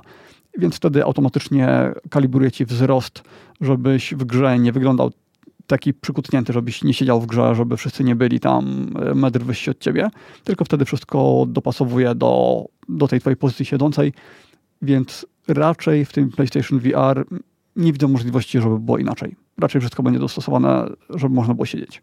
Ja mam znowu takie, wiesz, wątpliwości, że to jest taki zamknięty produkt, w sensie on będzie przez kilka lat działał, a potem przestanie, bo już nie będzie na niego gier. Ciężko powiedzieć, bo na PlayStation 1 tam weszło całkiem dużo gier, natomiast to był produkt bardzo, z jednej strony bardzo udany, bo był tani, oferował w miarę przyzwoitą jakość jak na tamte czasy, ale jednocześnie on jest sprzedawany do dzisiaj, kiedy dzisiaj to już jest absolutnie muzealny obiekt. To jest tak archaiczne w porównaniu do tego wszystkiego, co mamy, że ciężko w ogóle tego używać. I jeśli ktoś by dzisiaj skorzystał z tego pierwszego PlayStation VR, no to się przerazi, na jakim poziomie to wszystko jest, bo jest fatalna. Te PlayStation VR 2 raczej już na starcie będzie inaczej. Nie powinno się zestarzeć aż tak bardzo, bo tam jest metoda renderowania tylko tego, na co patrzymy. Są czujniki, które analizują nasz wzrok, działają w taki sposób, że nawet tego nie zauważamy i renderują tylko ten fragment, na który patrzymy, a cała reszta jest renderowana w dużo niższej rozdzielczości. To znaczy, że moc obliczeniowa konsoli może być dużo, dużo niższa i normalnie, gdybyśmy chcieli mieć taką jakość, no to trzeba by mieć peceta, mocnego peceta, a tak konsola sobie z tym poradzi. Więc gry już na samym starcie nie będą odbiegały aż tak bardzo od tych płaskich gier, bo w PlayStation VR 1 jakość gier typu właśnie Horizon, taki na płaskim ekranie na TV, no tam grafika była fajna. Ubierałeś gogle i wszystko było dużo bardziej rozmyte, było dużo gorsze. Tutaj wygląda na to, że nie będzie takiej różnicy. Nawet na nagraniach takich, które oglądamy na YouTubie, które zostały zrealizowane w tym VR-ze, wszystko wygląda bardzo, bardzo dobrze. Co jest dziwne, bo ogólnie nagrania z VR-u, nawet jeśli w VR-ze coś wygląda super, to nagrania z tego wyglądają fatalnie, bo one są renderowane w niższej rozdzielczości i tam różne problemy z tym są. W tym PlayStation wygląda to super. Nie wiem do końca, jak to rozwiązali, skoro on renderuje tylko ten mały obszar, na jaki patrzymy. Podejrzewam, że być może to, co my widzimy na ekranie, to i tak jest ta najniższa rozdzielczość, ta, która jest poza zasięgiem naszego wzroku, a po prostu w VR-ze z racji tego, że wszystko jest dużo, dużo większe, no to wtedy ten jeden punkt, w jaki patrzymy, jest jeszcze dużo lepszej jakości. No ale patrząc na to na monitorze, to wystarcza nam ta gorsza jakość. I tak wygląda super. Więc zobaczcie sobie te recenzje, zobaczcie sobie, bo tam są gameplaye, ale dostarczone przez Sony. To nie są nagrywane przez recenzentów gameplaye. Jaka tam jest rozdzielczość tego Sony VR? Trochę ponad 2000 na 2000. Powiem ci, że tak, wiesz, po moich doświadczeniach z tym, co to było? Vive. Pro 2? Pro 2, tak, Vive Pro 2. No, on miał dosyć dużą tą rozdzielczość, ale za mała. No po prostu tak jak teraz o tym myślę, wczoraj wieczorem leciałem sobie tym w 4K. No jest po prostu taka przepaść. Ale to ciężko porównywać, bo symulator lotu to jest bardzo specyficzne zastosowanie, gdzie masz przed sobą mnóstwo przełączników z drobnymi opisami. W normalnych grach nic takiego nie występuje, kompletnie nic. Więc tam możesz mieć dużo niższą rozdzielczość i nawet tego nie zauważysz. Nie wiem, ja czekam. Nie wiem, ja mnie VR nie będzie interesował, dopóki to nie będzie naprawdę obejmowało całkowicie wzroku, wiesz, wypełniało i będzie retina jakaś. To skoro już jesteśmy przy VR-ze, to jeszcze wspomnę, że nadchodzą gigantyczne premiery. Za kilka dni Pico zaprezentuje swoją odpowiedź na Meta Questa. Meta też zaprezentuje nowego Questa, Questa Pro, czyli taki headset nie dla graczy, tylko dla firm, dla korporacji, dla biznesu. On będzie strasznie drogi. To może być cena $1500, może nawet więcej. I jest jeszcze jeden taki projekt, którego teraz nazwy nie pamiętam, ale zaraz to znajdę, który jest czymś w rodzaju open source'owych gogli, to znaczy to są open source'owe gogle, które sami możemy sobie ulepszać i one są modularne. Czyli jakaś część się zestarzeje, nie wiem, pojawią się lepsze wyświetlacze, to upgrade'ujemy tylko te wyświetlacze. I te gogle działają też samodzielnie bez komputera. Tam jest ten chip XR2, który jest takim jakby industrial standard w headsetach i zaraz jego nazwa. Mam. Tylko muszę powiększyć, bo mam miniaturę. Somnium Space VR1. I to jest high-end. To są gogle, które one nie będą tanie. One mogą kosztować jeszcze więcej niż $1500, ale one są dla osób, które oczekują najlepszej jakości i właśnie chciałyby upgrade'ować regularnie do jeszcze wyższego poziomu. Jak tylko to będzie możliwe, to żeby od razu mieć zawsze to, co najlepsze. No więc ten miesiąc dla VR-u już jest bardzo gorący, a będzie się działo jeszcze dużo więcej. Tutaj w temacie jest tam w komentarzach jakaś zadyma o komputery i rowery i Apple Watcha. To chyba chodzi o to, czy Apple Watch wspiera ten protokół, jak on się nazywa? ANT, tak. Z tego co wiem, to nie wspiera. Nie wspiera, to jest protokół Garmina, więc ciężko, żeby wspierał. Ale wiesz, ja nie rozumiem, dlaczego ludzie potrzebują mieć na rowerze... rozumiem. Radek cały czas pisze ultra z dużych liter. Nie przerwało połączenie, ale już wróciłeś. Radek cały czas ultra pisze z dużych liter, a tak właśnie... to rzuca mi się w oczy. To jest... Po pierwsze, tam jest jakieś rozwiązanie, jakąś aplikację znalazłem, która łączy zegarek, żeby bezpośrednio przekazywać tętno tam do jakiegoś komputera rowerowego, więc są jakieś rozwiązania software'owe do tego. Po drugie, decydując się na Apple Watcha, na rower, to Apple Watch jest komputerem, więc nie chciałbym mieć. To właśnie chodzi o to, że masz wszystko na nadgarstku i nie musisz mieć kolejnego komputera na rowerze. Nie wszystko, bo te dane... Nie, poczekaj, daj mi dokończyć. A jak ktoś ma, potrzebuje profesjonalnego rozwiązania, w sensie coś, co używa do jakichś, albo tam ściga się, albo coś, no to kupuje się do tego dedykowany sprzęt po prostu. I tyle. No akurat czujnik ten jest... To samo mogłeś powiedzieć o nurkowaniu, nie? Że jeśli chcesz nurkować, to kupisz do tego dedykowany sprzęt, a jednak nie, więc docelowo być może ale widzisz, Apple też się zacznie integrować. Ale gdybym nurkował na jakieś absurdalne dystanse na przykład albo coś, no to kupiłbym sobie dedykowany sprzęt, ale wiesz, nurkuję rekreacyjnie i to mi w zupełności wystarcza taki to co oferuje Apple Watch.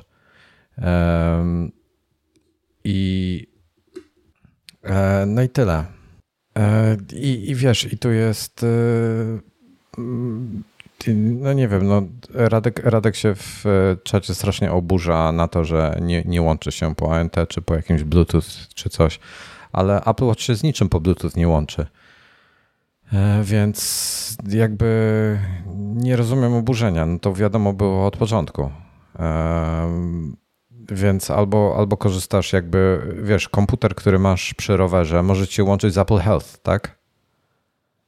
I podawać ci informacje, jakby twój iPhone staje się zbiorczym punktem tym zbiorczym, czyli Apple Health staje się punktem zbiorczym wszystkich informacji, czyli komputer rowerowy podaje ci tam jakieś, nie wiem, jakąś kadencję, jakieś inne rzeczy i dystans pokonany, bla, bla, bla i tak dalej.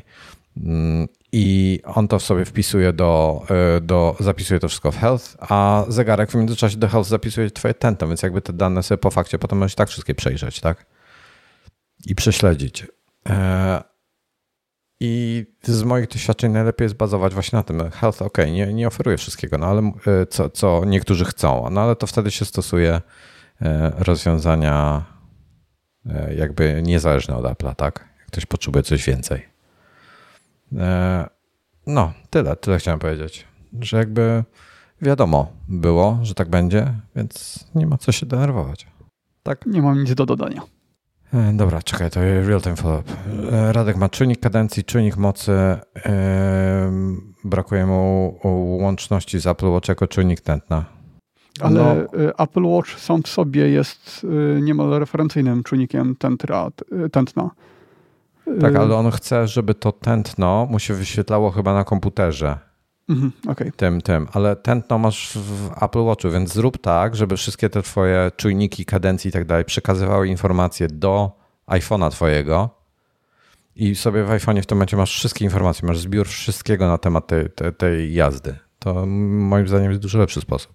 No, poza tym, no dobra, tyle, koniec tematu, bo to można nieskończoność. Także ja bym tutaj jakby od drugiej strony do tego podszedł, bo to no nie działa tak w ten sposób. Dobrze, next temat. Ja zaraz muszę kończyć. Co jeszcze chcieliśmy? Chcieliśmy pogadać to ty napisałeś chyba o recenzjach iPhone'ów 14 Pro. No, bo już pojawiło się ich dużo. No, coś szczególnego zwróciłeś uwagę? Tak, że we wszystkich, które oglądałem, wychodzi na to, że jednak iPhone 14 Pro robi lepsze zdjęcia niż Samsung S22 Ultra pod warunkiem, że mówimy o zakresie do zoomu 9,9. W momencie, kiedy wchodzi zoom razy 10, to Samsung przełącza się na ten swój optyczny zoom i robi lepsze fotki. Ale do kiedy to znaczy... robimy 9,9, 8 cokolwiek, to widziałem porównania. To ja myślę, że sprecyzować. Widziałem porównania. Bo ja cały czas mówiłem, że tak jak rozmawialiśmy, że typu do 30 razy jest bardzo używalne i jakby nie zastanawiać się, do 10 to już na pewno. Ale ja korzystam z tych presetów, czyli nie korzystam z tych takich, wiesz, wartości pośrednich. Czyli pełne ogniskowe używasz, żeby używać aparat, żeby nie korzystać z cyfrowego zoomu. Mhm. No tak. Więc rzeczywiście tutaj, tak jak mówisz, że jak na przykład masz wartość, bo iPhone robi do 3 razy optycznie, Samsung robi do 10. Ale chodzi o to, że nawet jeśli w iPhone'ie zrobisz sobie cyfrowy na obraz jaki, do 9,9 to jest lepsze. Ciągle jest lepszy. Lepiej przetwarza software zdjęcie. Albo software, albo też sama matryca podaje lepszy obraz. Prawdopodobnie jedno i drugie.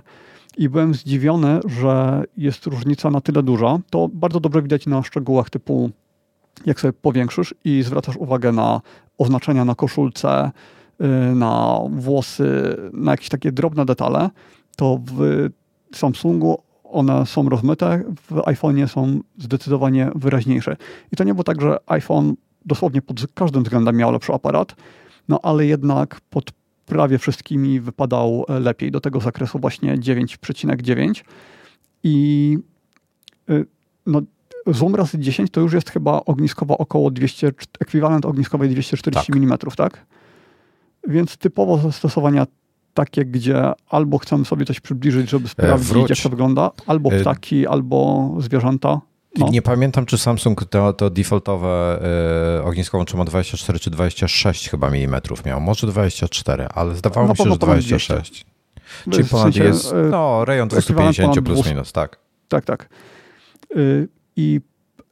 No więc to po pierwsze to mnie zaskoczyło, że jest aż taka duża różnica. Po drugie ten action mode. Ja jak go oglądałem chyba to się nazywa action mode, nie wiem jak to się nazywa właściwie, ale działa jak action mode, czyli ta stabilizacja programowa, gdzie nagrywasz z mniejszą rozdzielczością, 2,5K i on sobie tak rusza obrazem, żeby był stabilny jak z jakiegoś GoPro, czy nawet lepiej. I na Samsungu widziałem, że to jest po prostu nieużywalne, że i można to włączyć, ale nie ma sensu, bo działa słabo. Na iPhone'ie działa to dużo, dużo lepiej.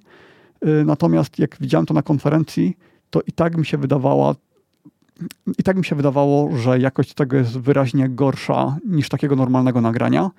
I dalej mam takie wrażenie, ale chyba tak musi być już chociażby przez to, że po prostu ten ruch jest, więc smużenie z samego ruchu się pojawia i no to jest fizyka, więc trzeba by nagrywać na jakimś kosmicznym ISO, żeby to przeskoczyć. Apple w ogóle rewelacyjne, wiesz, bardzo dobrze nadrabia softwarem, tak? Oni software mają bardzo dobry w tych swoich iPhone'ach.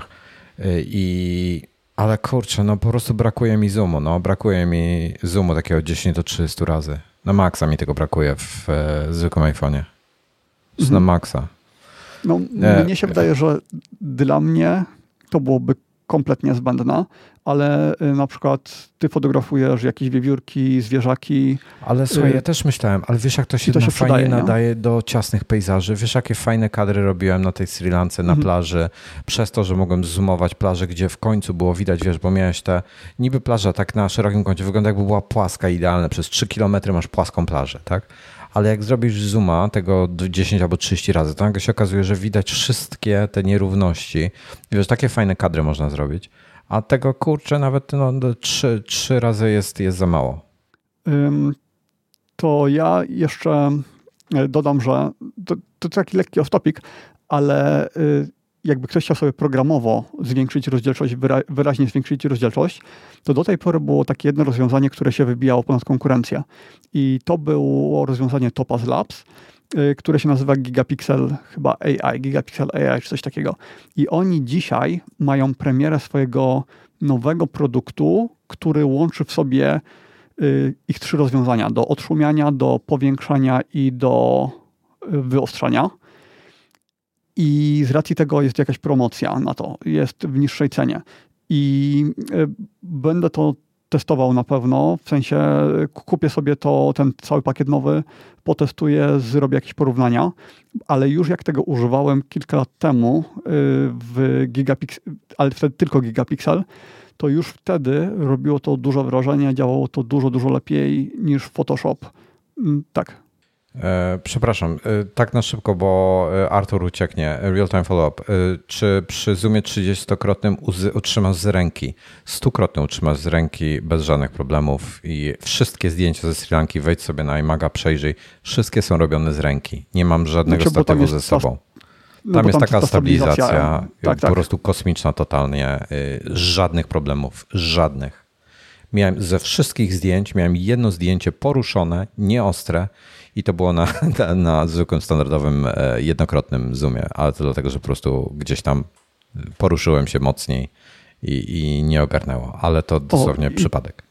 Właśnie i to AI, ono też ogarnia poruszone zdjęcia. Po pierwsze ogarnia nieostrość obiektywu, a po drugie poruszenie i jak to się nazywa działa to tak jak magia. Topaz Labs to jest producent i rozwiązanie się nazywa chyba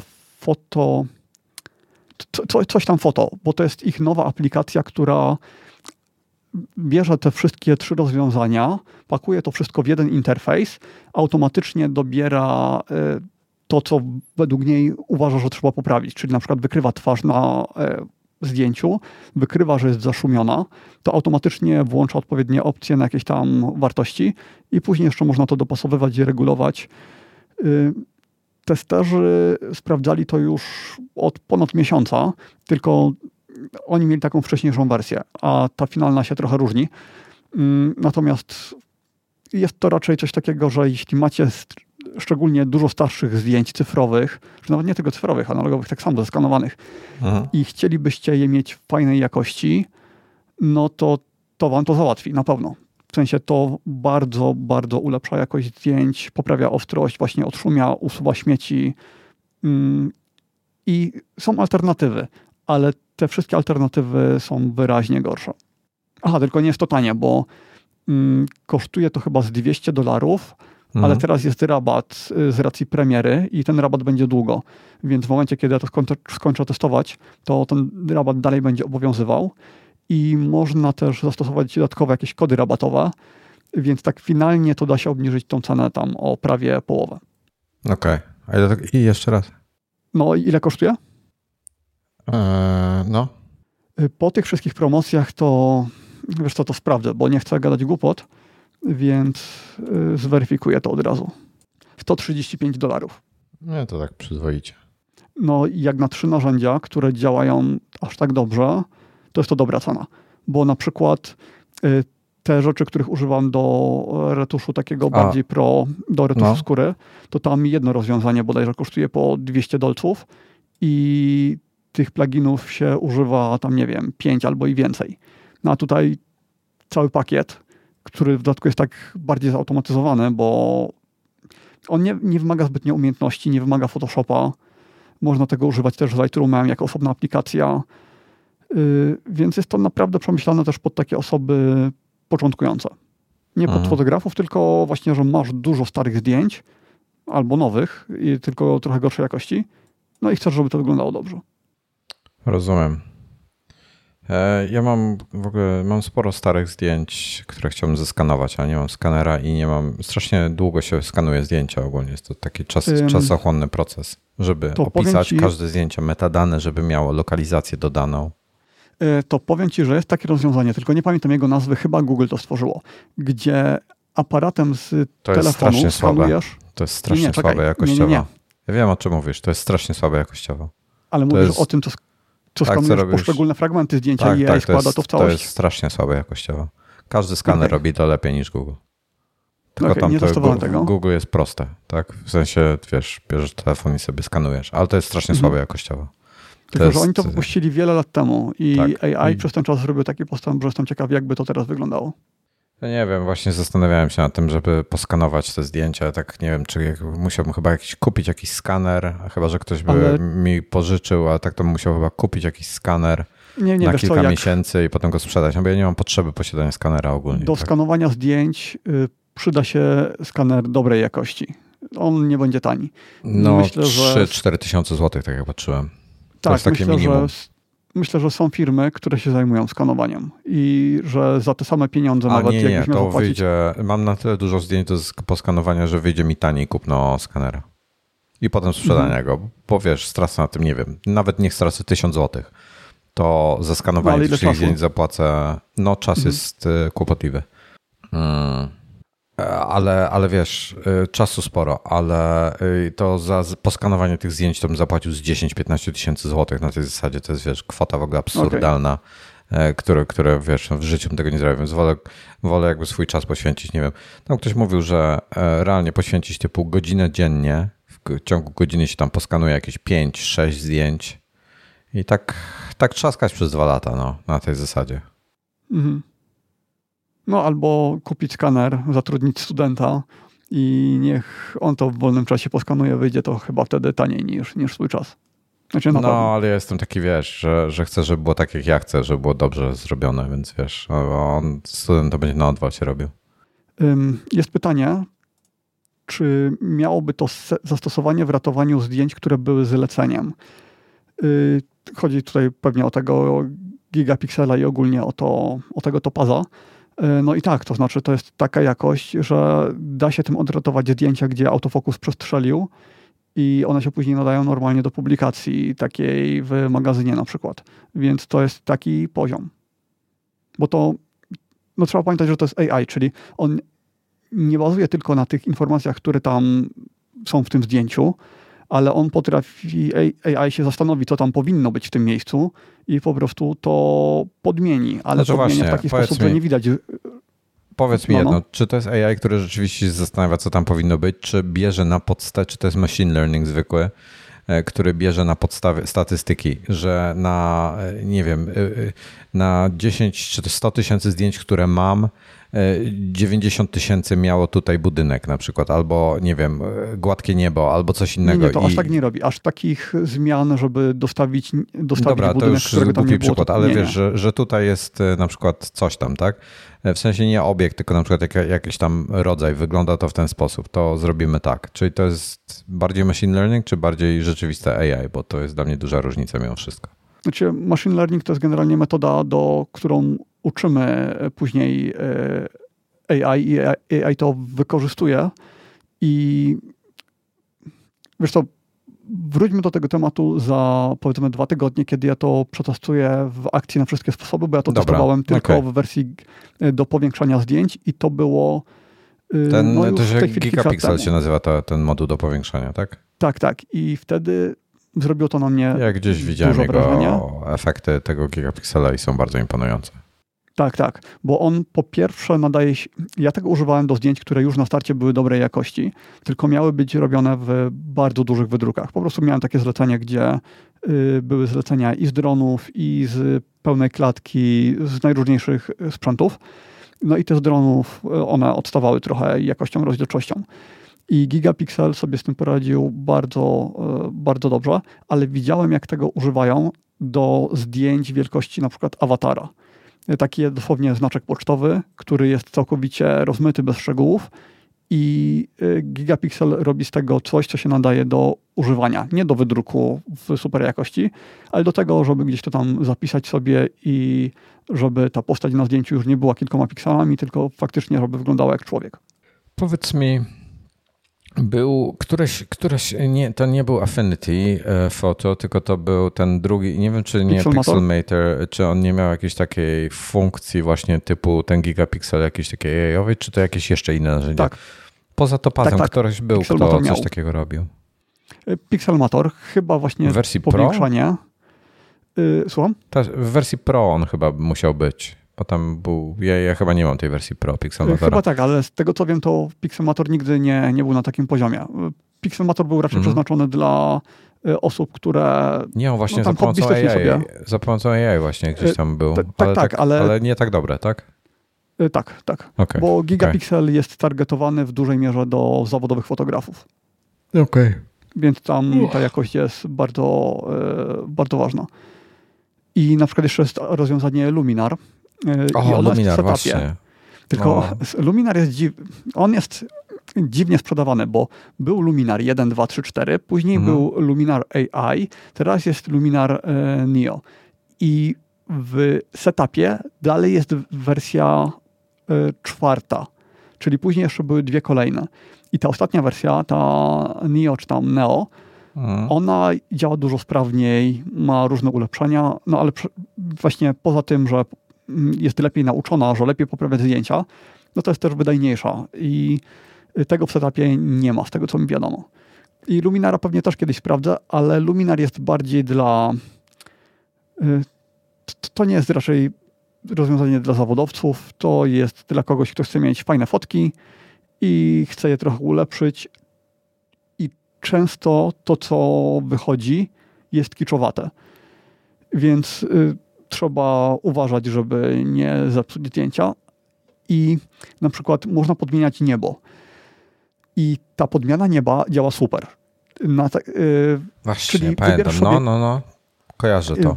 W wersji Neo działa to tak, że podmienia nie tylko samo niebo, ale też masz pejzaż, staw albo światło, ocean, cokolwiek. Tak, odbicie robi od razu. I Całe odbicia też są zmieniane. Światło, które pada na ciebie, też jest dostosowane i działa to całkiem fajnie. Tylko z tego, co wiem, te nieba wybierasz sobie gotowe. Czyli i masz ich trochę, ewentualnie możesz dokupić kolejne. Czyli jak ktoś tego używa, to widzi od razu, że okej, to jest niebo z Luminara. To powinno działać na takiej zasadzie, jak dali, jak jakieś takie AI do generowania rzeczy. Że generuje własne niebo na potrzeby tego konkretnego ujęcia. Następny krok. To byłoby super. Następny krok. Następny. W końcu to zrobią, wcześniej czy później. Na pewno tak. Aczkolwiek oni też... Tak mi się wydaje, że oni też zarabiają na tych dodatkowych modułach, więc dla nich to tak lepiej, żeby tego nie było póki co, no ale docelowo tak, docelowo na pewno musi się pojawić. Docelowo więc Luminar, jeśli macie setupa, to sobie sprawdźcie, ale miejcie na uwadze, że obecnie AI jest już na dużo wyższym poziomie i nawet to AI z Luminara jest na dużo wyższym poziomie, tylko trzeba wejść na ich stronę. I co ciekawe, jeśli wejdziecie na stronę, po prostu wpiszecie jej adres, to nie zobaczycie w ogóle tych starszych wersji, będzie tylko Luminar Neo, ale jeśli wpiszecie w Google na przykład Luminar AI albo Luminar 4, to zobaczycie inną stronę internetową i tam w menu będzie dużo więcej opcji. Będzie można kupić też te starsze wersje bez abonamentu, tylko za stałą opłatę. I w momencie, kiedy klikniecie w menu, wybierzecie Luminar Neo, to was przekieruje już do nowszej strony, gdzie tych wszystkich dodatkowych opcji nie ma. Ale nawet chyba w tej najnowszej wersji da się kupić licencję dożywotnią i dodatkowo trzeba dopłacić za te dodatkowe bonusy tam. Nie wiem, co to jest dokładnie, czy to są tylko dodatkowe nieba, raczej nie, raczej dużo więcej rzeczy. Dobra, ja muszę powoli się zbierać. Ja chciałem jeszcze poruszyć dwa tematy. Czy możemy tak na szybko? Tak. Dobra, pierwsze to jest motoryzacja. Mnie Ferrari generalnie, niewiele modeli Ferrari mnie w życiu interesowało. To nie, jakoś tak nie trafiali do mnie ze swoimi produktami, poza kilkoma wyjątkami. Po pierwsze, nie wiem, czy pamiętasz, był taki serial o takim detektywie amerykańskim. Grał tam ten aktor taki wysoki, którego imienia teraz nie pamiętam, który występował w Przyjaciołach. Był chłopakiem Moniki. Że nie kojarzę. Jak się nazywał ten serial? Ferrari to było 308 albo, nie pamiętam czym on jeździł, albo 308 albo 328. Była tam wersja GTS, która mnie... Tom Selleck. Ferrari 328 GTS sobie zobacz, albo 308 GTS. Było GTS? Tak, 308 GTB i GTS. Jestem absolutnie zakochany w tym samochodzie. Po prostu ma coś w sobie. No to tak wygląda trochę jak połączenie Ferrari z jakimś światem, ale tak. Kurde, tak jest, jak ty to podsumujesz. Jest ciekawe. No i oba. 308 chyba bardziej mi się podobała. 328 też szalnie. One są trochę się różnią. Oba są rewelacyjne. Strasznie mi się to auto po prostu podoba. Design tego auta, wygląd jest rewelacyjny. To były czasy, kiedy... 308 wygląda jak połączenie Ferrari z Mustangiem. Ale wpisz 308 GTS. Bo GTS się różnił.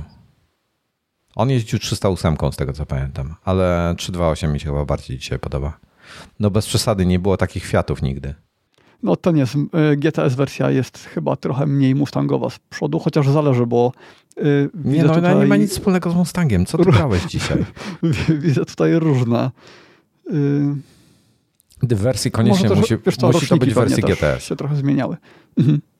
Musi być wersja GTS, czyli bez dachu i... Bo ten zwykły to był taki bardziej cywilny. GTS to ja wyglądał dodam, konkretnie. Że dla mnie Ferrari to jest Ferrari F50 i Ferrari LaFerrari. Ferrari F50 mi się zupełnie nie podoba, to od razu powiem. Natomiast drugie auto, które mi strasznie przypadło do gustu, to było Ferrari F40, czyli pierwszy hypercar, jaki kiedykolwiek w życiu powstał. To jest absolutnie niesamowite auto. Do dzisiaj mi się szalenie podoba ten samochód. I potem ze współczesnych są trzy modele. Ferrari F40 wygląda trochę jak stare Lamborghini. Ale to wolałbym Lamborghini wtedy. Ale to musiałbyś mi powiedzieć, które konkretnie Lamborghini, bo żadne tak nie wyglądało dokładnie, w sensie ten konkretny design. Nie dokładnie. Po prostu tak, że na pierwszy rzut oka jakbym zobaczył to auto, to byś pomyślał, że to jest Ferrari, tylko być może to jest Lamborghini. To jest w ogóle Ferrari F40, to jest odjechane auto na maksa. I teraz tak, ze współczesnych były F12, który po prostu wyglądem zabija. W zasadzie po prostu chodzi o wygląd dla mnie w tym przypadku Ferrari, tak? Osiągi tam nie mają znaczenia, wiadomo, że to szybkie. Potem, czyli F12, Kosmos. No to taki Aston Martin trochę. Ty jesteś dobry w motoryzacji, powiem ci. Ferrari F12. Nie no, przyznaję, że o samochodach to nie wiem nic, ale tak mi się kojarzy z przodu. Konkretnie F12 mi się podobało, potem następca F12 już nie. Bardzo mi się podoba 599 GTO, ale konkretnie w tej wersji GTO. 5.9 GTO. Musi to być GTO, ponownie zaznaczam, tak jak na to musiał być GTS, to musi być GTO. To mi się podoba i czyli teraz jest 812 jest GTS. 812 GTS mógłbym rozważyć, ale konkretnie GTS. I jakby tak, ale to tego... Tak. No, mówiłeś, poczekaj. Że prawie żadna Ferrari ci się nie podoba, a wymieniłeś już pół oferty, więc... Nie, no w międzyczasie było dużo więcej. Natomiast wielkim fanem absolutny killer samochód, jeśli chodzi o Ferrari, to jest absolutny majster. Tak jak nie zależy mi na tym, nigdy w życiu nie chciałem być milionerem, ani jakimś wiesz o co chodzi.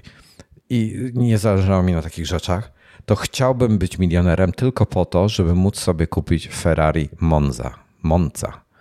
To jest samochód, który jest absolutnym majstersztykiem, jeśli chodzi o wizualnie. On bazuje to jest na bazie innego Ferrari. To jest przecudowne auto. Jest, po prostu jestem taki absolutnie... Taki mix Ferrari z Mercedesem. Jest Mercedesem. No nie. Gdzie ty widziałeś Mercedesa, który nie miałby przedniej szyby? No te starsze takie, czekaj. No były takie, no dobra, robił tam, były, ale to w historii były takie, ale to wiesz, to przypomina stare Ferrari z tamtych lat, a nie Mercedesa. Okay. Jestem zakochany, SP2 konkretnie, bo SP2 jest dwuosobowy, SP1 jest jednoosobowy. Chciałbym mieć SP2 dwuosobowy, może być nawet różowy w brązowe kropki, nie interesuje mnie kolor, tylko czarnego bym nie chciał, bo to ciężko utrzymać. Uwielbiam ten samochód i Ferrari teraz wypuściła nowy model, pierwszego w historii SUV-a. Trochę ciężko nazwać to tak naprawdę SUV-em, ale jest nowy model, nazywa się Ferrari Purosangue.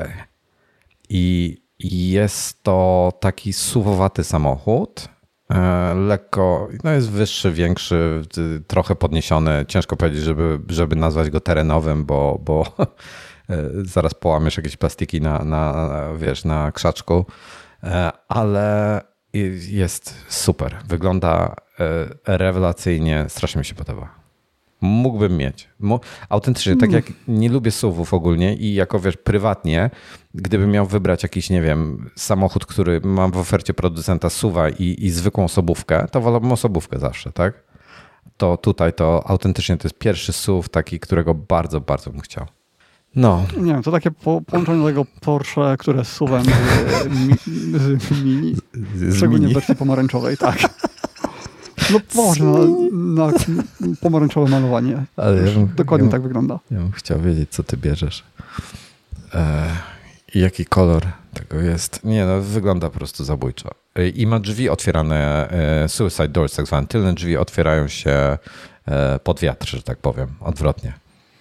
No i wygląda po prostu, jak on wygląda zabójczo. W sensie tak jak w Rolls Royce'ach, tak? Tak.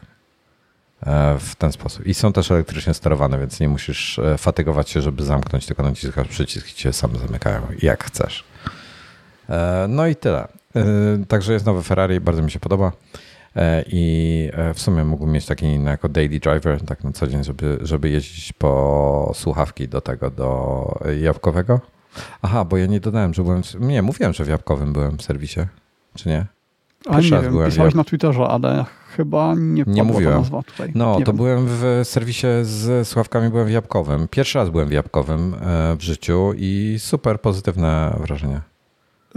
Tomasowi każdy samochód. Tak. To jest Cloud Dancer, to jest 10 na 10 komentarz. Podoba mi się. Dobra, a teraz jakbyśmy przeszli z skali nieosiągalnej na skalę bardzo osiągalną, to, czyli drugi temat, to jest Kindle. Amazon pokazał nowego Kindla 11. Jest to pierwszy bazowy Kindle, czyli ten najtańszy możliwy od długiego czasu, którego mogę z całego serca polecić, mimo że go nie widziałem i nie używałem. Ale patrząc po specyfikacji, jest 6-calowy, w końcu ma 300 ppi ekran, a nie ten 166 ppi, który tam się pojawił już bardzo dawno temu, chyba z 10 lat temu debiutował ten 300 ppi. Więc ma wyższej rozdzielczości ekran, ma trochę mniej tych diod podświetlenia, ale pewnie więcej niż w tym moim, więc i tak jest super. No i tyle w zasadzie tam. Aha, trochę podniesie mu chyba cenę. W Polsce ma kosztować około 500 zł z hakiem. Ten poprzedni chyba kosztował coś około 400. Ale super, zapowiada się fajnie, czyli jakby już bym nie brał pod uwagę Paperwhite'a w ogóle, tylko brałbym tego po prostu, bo tak. A skoro teraz w Polsce jest Amazon, to czy jest też tańsza wersja Kindle'a w wersji z reklamami? A wiesz, że nie wiem. Nie, bo chyba... Zaraz zobaczymy. Kindle, już patrzę. Kindle najlżejszy, kompaktowy, teraz 6-calowy, 510 zł kosztuje. Jest przedsprzedaż właśnie, premiera jest 12 października. Kindle Paperwhite z reklamami. Wpiszę z reklamami. Bo te reklamy się wyświetlają i tak tylko nie w trakcie czytania książek, tylko nie, u nas po prostu kiedy on sobie leży.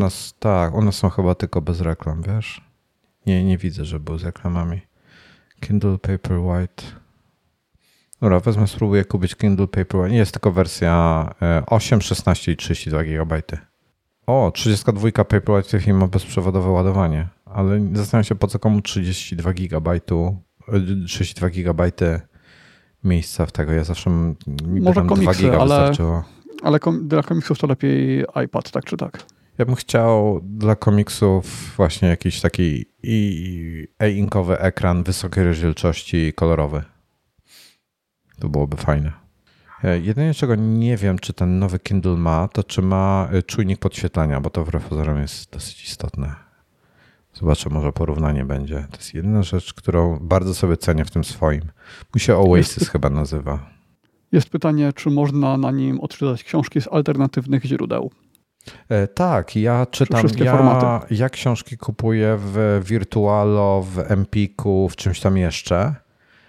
I we wszystkich chyba tych serwisach, albo możesz pobrać w formacie mobi lub teraz Kindle już wspierają prawidłowo te, jak się nazywa ten format, EPUB, więc możesz sobie pobrać, ale na przykład jest w ogóle fajnie zrobione, bo w jakimś tam Virtualu czy w Empiku czy coś dodajesz do swojego konta swój e-mail, który masz w koncie do Kindla przypisany. Czyli na przykład tam, nie wiem, tomas@kindle.com, masz tego typu e-maile. Do swojego Kindla możesz sobie wybrać swój adres e-mail i musisz tylko w koncie dodać adres e-mail, jakby zatwierdzić. Chodzi o to, żeby ktoś ci przypadkiem czegoś nie wysłał, jakichś tam śmieci, to i na przykład sobie zatwierdzam, że z mojego maila takiego a takiego, na przykład jakiś tam konkretny, nie wiem, wojtek@iCloud.com, tak, mogę wysyłać na mojego Kindle maile i on je przyjmuje. Wszystkie inne odrzuca. Czyli jakby takie zweryfikowane adresy e-mail dodajesz do konta i na przykład, przykładowo na Virtualo jest konto. Oni ci podają, jakie jest twoje konto e-mailowe Virtualo, czyli masz tam typu, nie wiem, wojtek@virtualo.pl, jest inne, ale wymyślam w tej chwili tak, żeby było dla przykładu. I ten adres kopiuję, wchodzę na Amazon, dodaję go do swojego Kindla jako zatwierdzony adres i z Virtualem bezpośrednio książka leci na Kindla mailem. Więc w ten sposób ja robiłem. Także bardzo wygodnie. Jakby nie mam. Jak tylko trzeba raz dodać ten e-mail, to jest irytujące, a potem już jest z górki. Więc fajna sprawa. Także ja wiem, że są lepsze te czytniki. Kiedyś o tym rozmawialiśmy. Ktoś tam w komentarzach mówił, że są jakieś tam Kibo, Kobi, Kodo. Nie pamiętam. Jest taka na K jakaś. Kobi? Kodi? Kobi. Chyba Kobi. No i tam możesz sobie, to one są, wiesz, tylko one to są czytniki, które kosztują pod 1000+ złotych. No to jednak mimo wszystko Kindle jest tani i mają bardzo dobry serwis, jeśli chodzi o Kindla. W sensie mi kiedyś coś tam miałem z Kindlem i ekran mi przestał działać, czy usiadłem na nim, czy coś, mi po prostu przysłali nowego Kindla na następny dzień Amazon. Na tej zasadzie. No oni robią jakieś, pod tym względem jest bardzo wygodnie. Kobi właśnie, Klementyna potwierdza. Czy Kindle da jakieś statystyki czytania jak iBooks? Wiesz co, Cloud Dancer? Wiem, że Kindle się integruje z Goodreads chyba, tym serwisem, ale mi jakby nie. Znaczy może są takie statystyki, ale nie jest to coś, co mnie interesuje. Jakby nie próbuję wprowadzać grywalizacji do czytania książek, więc jest mi to zupełnie obojętne. Ale nie sądzę. Nie widziałem nigdy czegoś takiego. Także Kindle jest bardzo, bardzo go lubię. W sensie po prostu fajne urządzenie. I ja mam mojego Kindla już nie wiem ile lat. Czekaj, niech pomyślę, bo tak, Kindle, my mieliśmy z żoną Paperwhite'y, chyba Paperwhite'y, albo ja miałem Paperwhite'a, ona miała chyba bazowego, ja miałem Paperwhite'a. Chyba tak było, bo ja kupiłem Paperwhite'a, bo ona chciała Kindla, więc dałem jej swojego i wziąłem sobie Paperwhite'a jak świniak, zamiast jej kupić Paperwhite'a sobie zostawić. Ale byłem świniakiem i inteligentnie w Maroku zostawiliśmy je w autobusie, w PKS-ie, bo ona myślała, że ja je zabiorę. Były w tej kieszonce takiej przed fotelem, tak jak w samolocie są. Ona myślała, że ja je wezmę, a ja myślałem, że ona je weźmie. I też straciłem sobie taką ładną kopertę Mujo, taka na iPady mini była koperta Mujo, tam Kindle trzymałem w tym. To wtedy też poszło i ktoś już się nie znalazły. Mimo, że je tam zgłosiłem jako kradzione w Amazonie, więc teoretycznie nikt nie będzie ich w stanie już używać, ale się nie znalazły. No i kupiliśmy sobie wtedy 2 sztuki Oasis. Chyba Michał, ten Mikey nam przywiózł ze Stanów, bo było taniej, czy coś takiego. Czy to Oasis to jest ten najwyższy model? Czy nie, czekaj, to nie było Oasis. To jest ten, który ma wszystko? Voyage. To był Voyage, Kindle Voyage. Ten, który ma wszystko, tak? Czy ten, który ty zamówiłeś? Już patrzę, co on takiego ma. Kindle Voyage lub Voyage. Biorąc pod uwagę, że to amerykańska firma, to raczej Voyage. Kindle Voyage został przedstawiony w 2014 roku. Ma 6-calowy ekran 300 ppi. Miał więcej podświetlenia i on jako pierwszy miał czujnik światła, dzięki czemu te LEDy się włączają lub wyłączają automatycznie. 4 giga przestrzeni. Ma całkowicie gładki ekran, czyli jakby szkło z przodu, tak jak wiesz w tabletach, czyli nie masz tego zagłębienia takiego i brzegi się, nie ma fizycznych przycisków, tylko się brzegi ściska i one wtedy one na ścisk reagują, wtedy przerzuca stronę i jest dotykowy też. I to jest to był chyba pierwszy dotykowy, tak, który działał jak tablety dotykowe, a nie co miał ten taki podczerwień czy coś tam w środku w ramce. I to był rewelacyjny. On był dosyć drogi. On kosztował chyba $200 kosztował wtedy. To było okej, to było mniej. To wtedy były typu jakieś tam 600 zł czy 600-700 zł chyba. I no coś w tym rejonie. Tak na oko. Więc pewnie więcej, ale znając mnie, ale załóżmy, że tak. Więc, no, a tak kojarzę, że coś zapłaciliśmy 1000 hakiem złotych za 2 sztuki, więc jakby nie było jakiejś tragedii. No i do dzisiaj nam służą, do dzisiaj z nich korzystamy, a minęło, jak to był, my byliśmy w Maroku w 2015 roku, czyli 7 lat już przeszło, służą nam, nic się z nimi nie dzieje, działają super. Bateria trochę gorzej trzyma niż na początku, bo typu, nie wiem, kiedyś mi trzyma, tak wiesz, intensywnego czytania 2 tygodnie z automatycznym podświetleniem, teraz 1,5 tygodnia, połowę mniej więcej, no ale to nie dziwne po takim okresie, ale to nie jest problem. Po prostu podłączam go sobie do prądu i wiesz, tak jak iPhone'a i tyle. No i w ostateczności pewnie baterię można wymienić tak jak we wszystkim innym. Być może można, ale nawet nie próbowałem się dowiadywać, dopóki trzyma mi dłużej niż 1 dzień. Tak, wiesz, taki intensywny dzień czytania, to ja sobie na noc mogę codziennie podłączać, to nie jest dla mnie problem. No w każdym razie... Wiesz, jakby strasznie żałowaliśmy tego, że straciliśmy te Kindle, ale z drugiej strony nigdy bym się nie zdecydował, żeby wtedy kupić to Oasis, co jest w ogóle, co było super decyzją, bo te Oasis są rewelacyjne i jestem strasznie zadowolony z nich, więc fajnie wyszło w sumie. jakby plus w tym całym minusie taki, że mamy świetne Kindle i tak naprawdę przez wiele lat oni Oasis przestali, nie Oasis tylko Voyage, przestali produkować w pewnym momencie i przez długi czas nie było dobrego odpowiednika. W zasadzie był Oasis, ale pierwszej generacji Oasis chyba nie miał czujnika światła czy coś takiego. I tak naprawdę dzisiaj pierwszy to jest trzeciej generacji Oasis, którego bym chciał.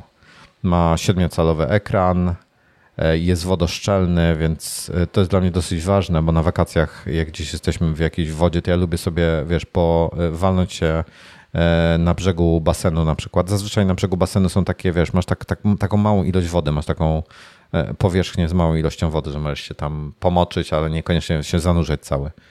To lubię się gdzieś czymś takim położyć, czy tam gdzieś posiedzieć sobie na brzegu basenu i czytać książkę i zawsze jakieś dzieciaki skaczą, chlapią i tak dalej. Się zawsze, wiesz, boję o to, że skatuje mnie Kindle, a tutaj jest super. Mhm. No tak, bo od której serii są wodoszczelne? Ile minimum trzeba wydać kasy, żeby mieć tą odporność na zachlapania? Kojarzysz? Właśnie nie wiem, wiesz, zaraz sprawdzę. Ten nie był... Kindle Oasis drugiej generacji widzę, że był wodoszczelny, to jest ten drogi, ale Kindle Oasis kosztował właśnie typu ponad 1000 zł, to zawsze miałem opór, żeby kupić.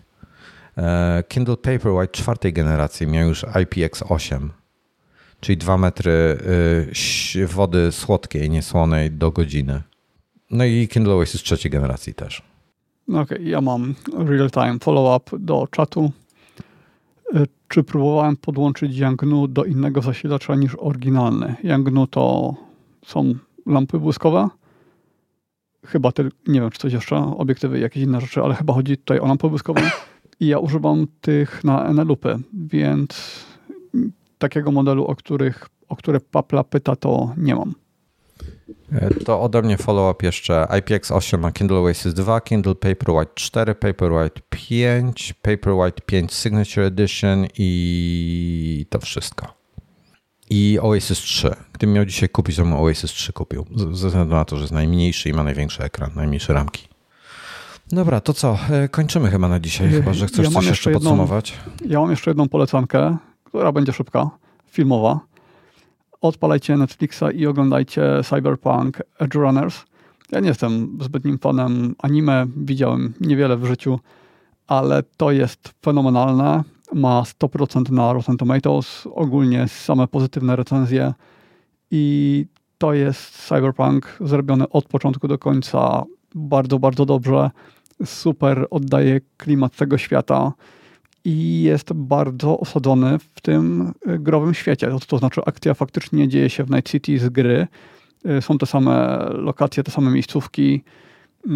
Więc no, dla mnie 10 na 10 chyba. Jest to jedna z lepszych produkcji Netflixa na pewno. Ja nie mam Netflixa. No, chwilowo. Netflix w ogóle ostatnio dużo ma świetnych produkcji. No, to zostawię sobie na następny raz, ale mam tutaj wpisanych na listę do omówienia dość sporo pozycji i większość z nich to jest właśnie Netflix. No dobrze. Dziękujemy bardzo za towarzystwo.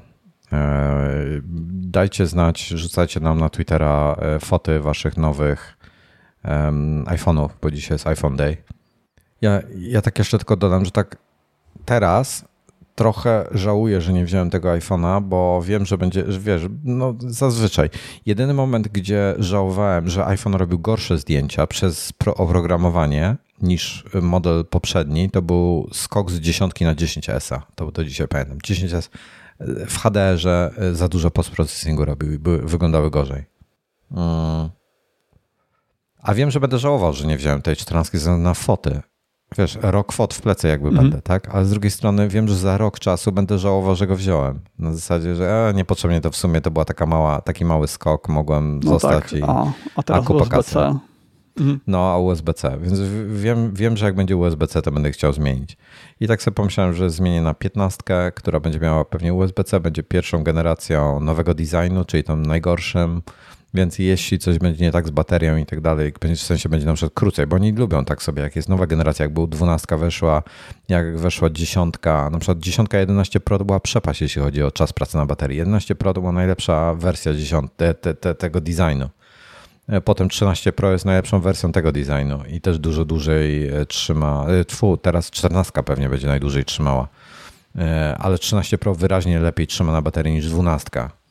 I pewnie będzie tak samo, 15, 16, 17 to też będzie jedna generacja designowa i pewnie 15 będzie najgorsza z nich wszystkich, więc nie wiem jak z tym czekaniem, pomyślę.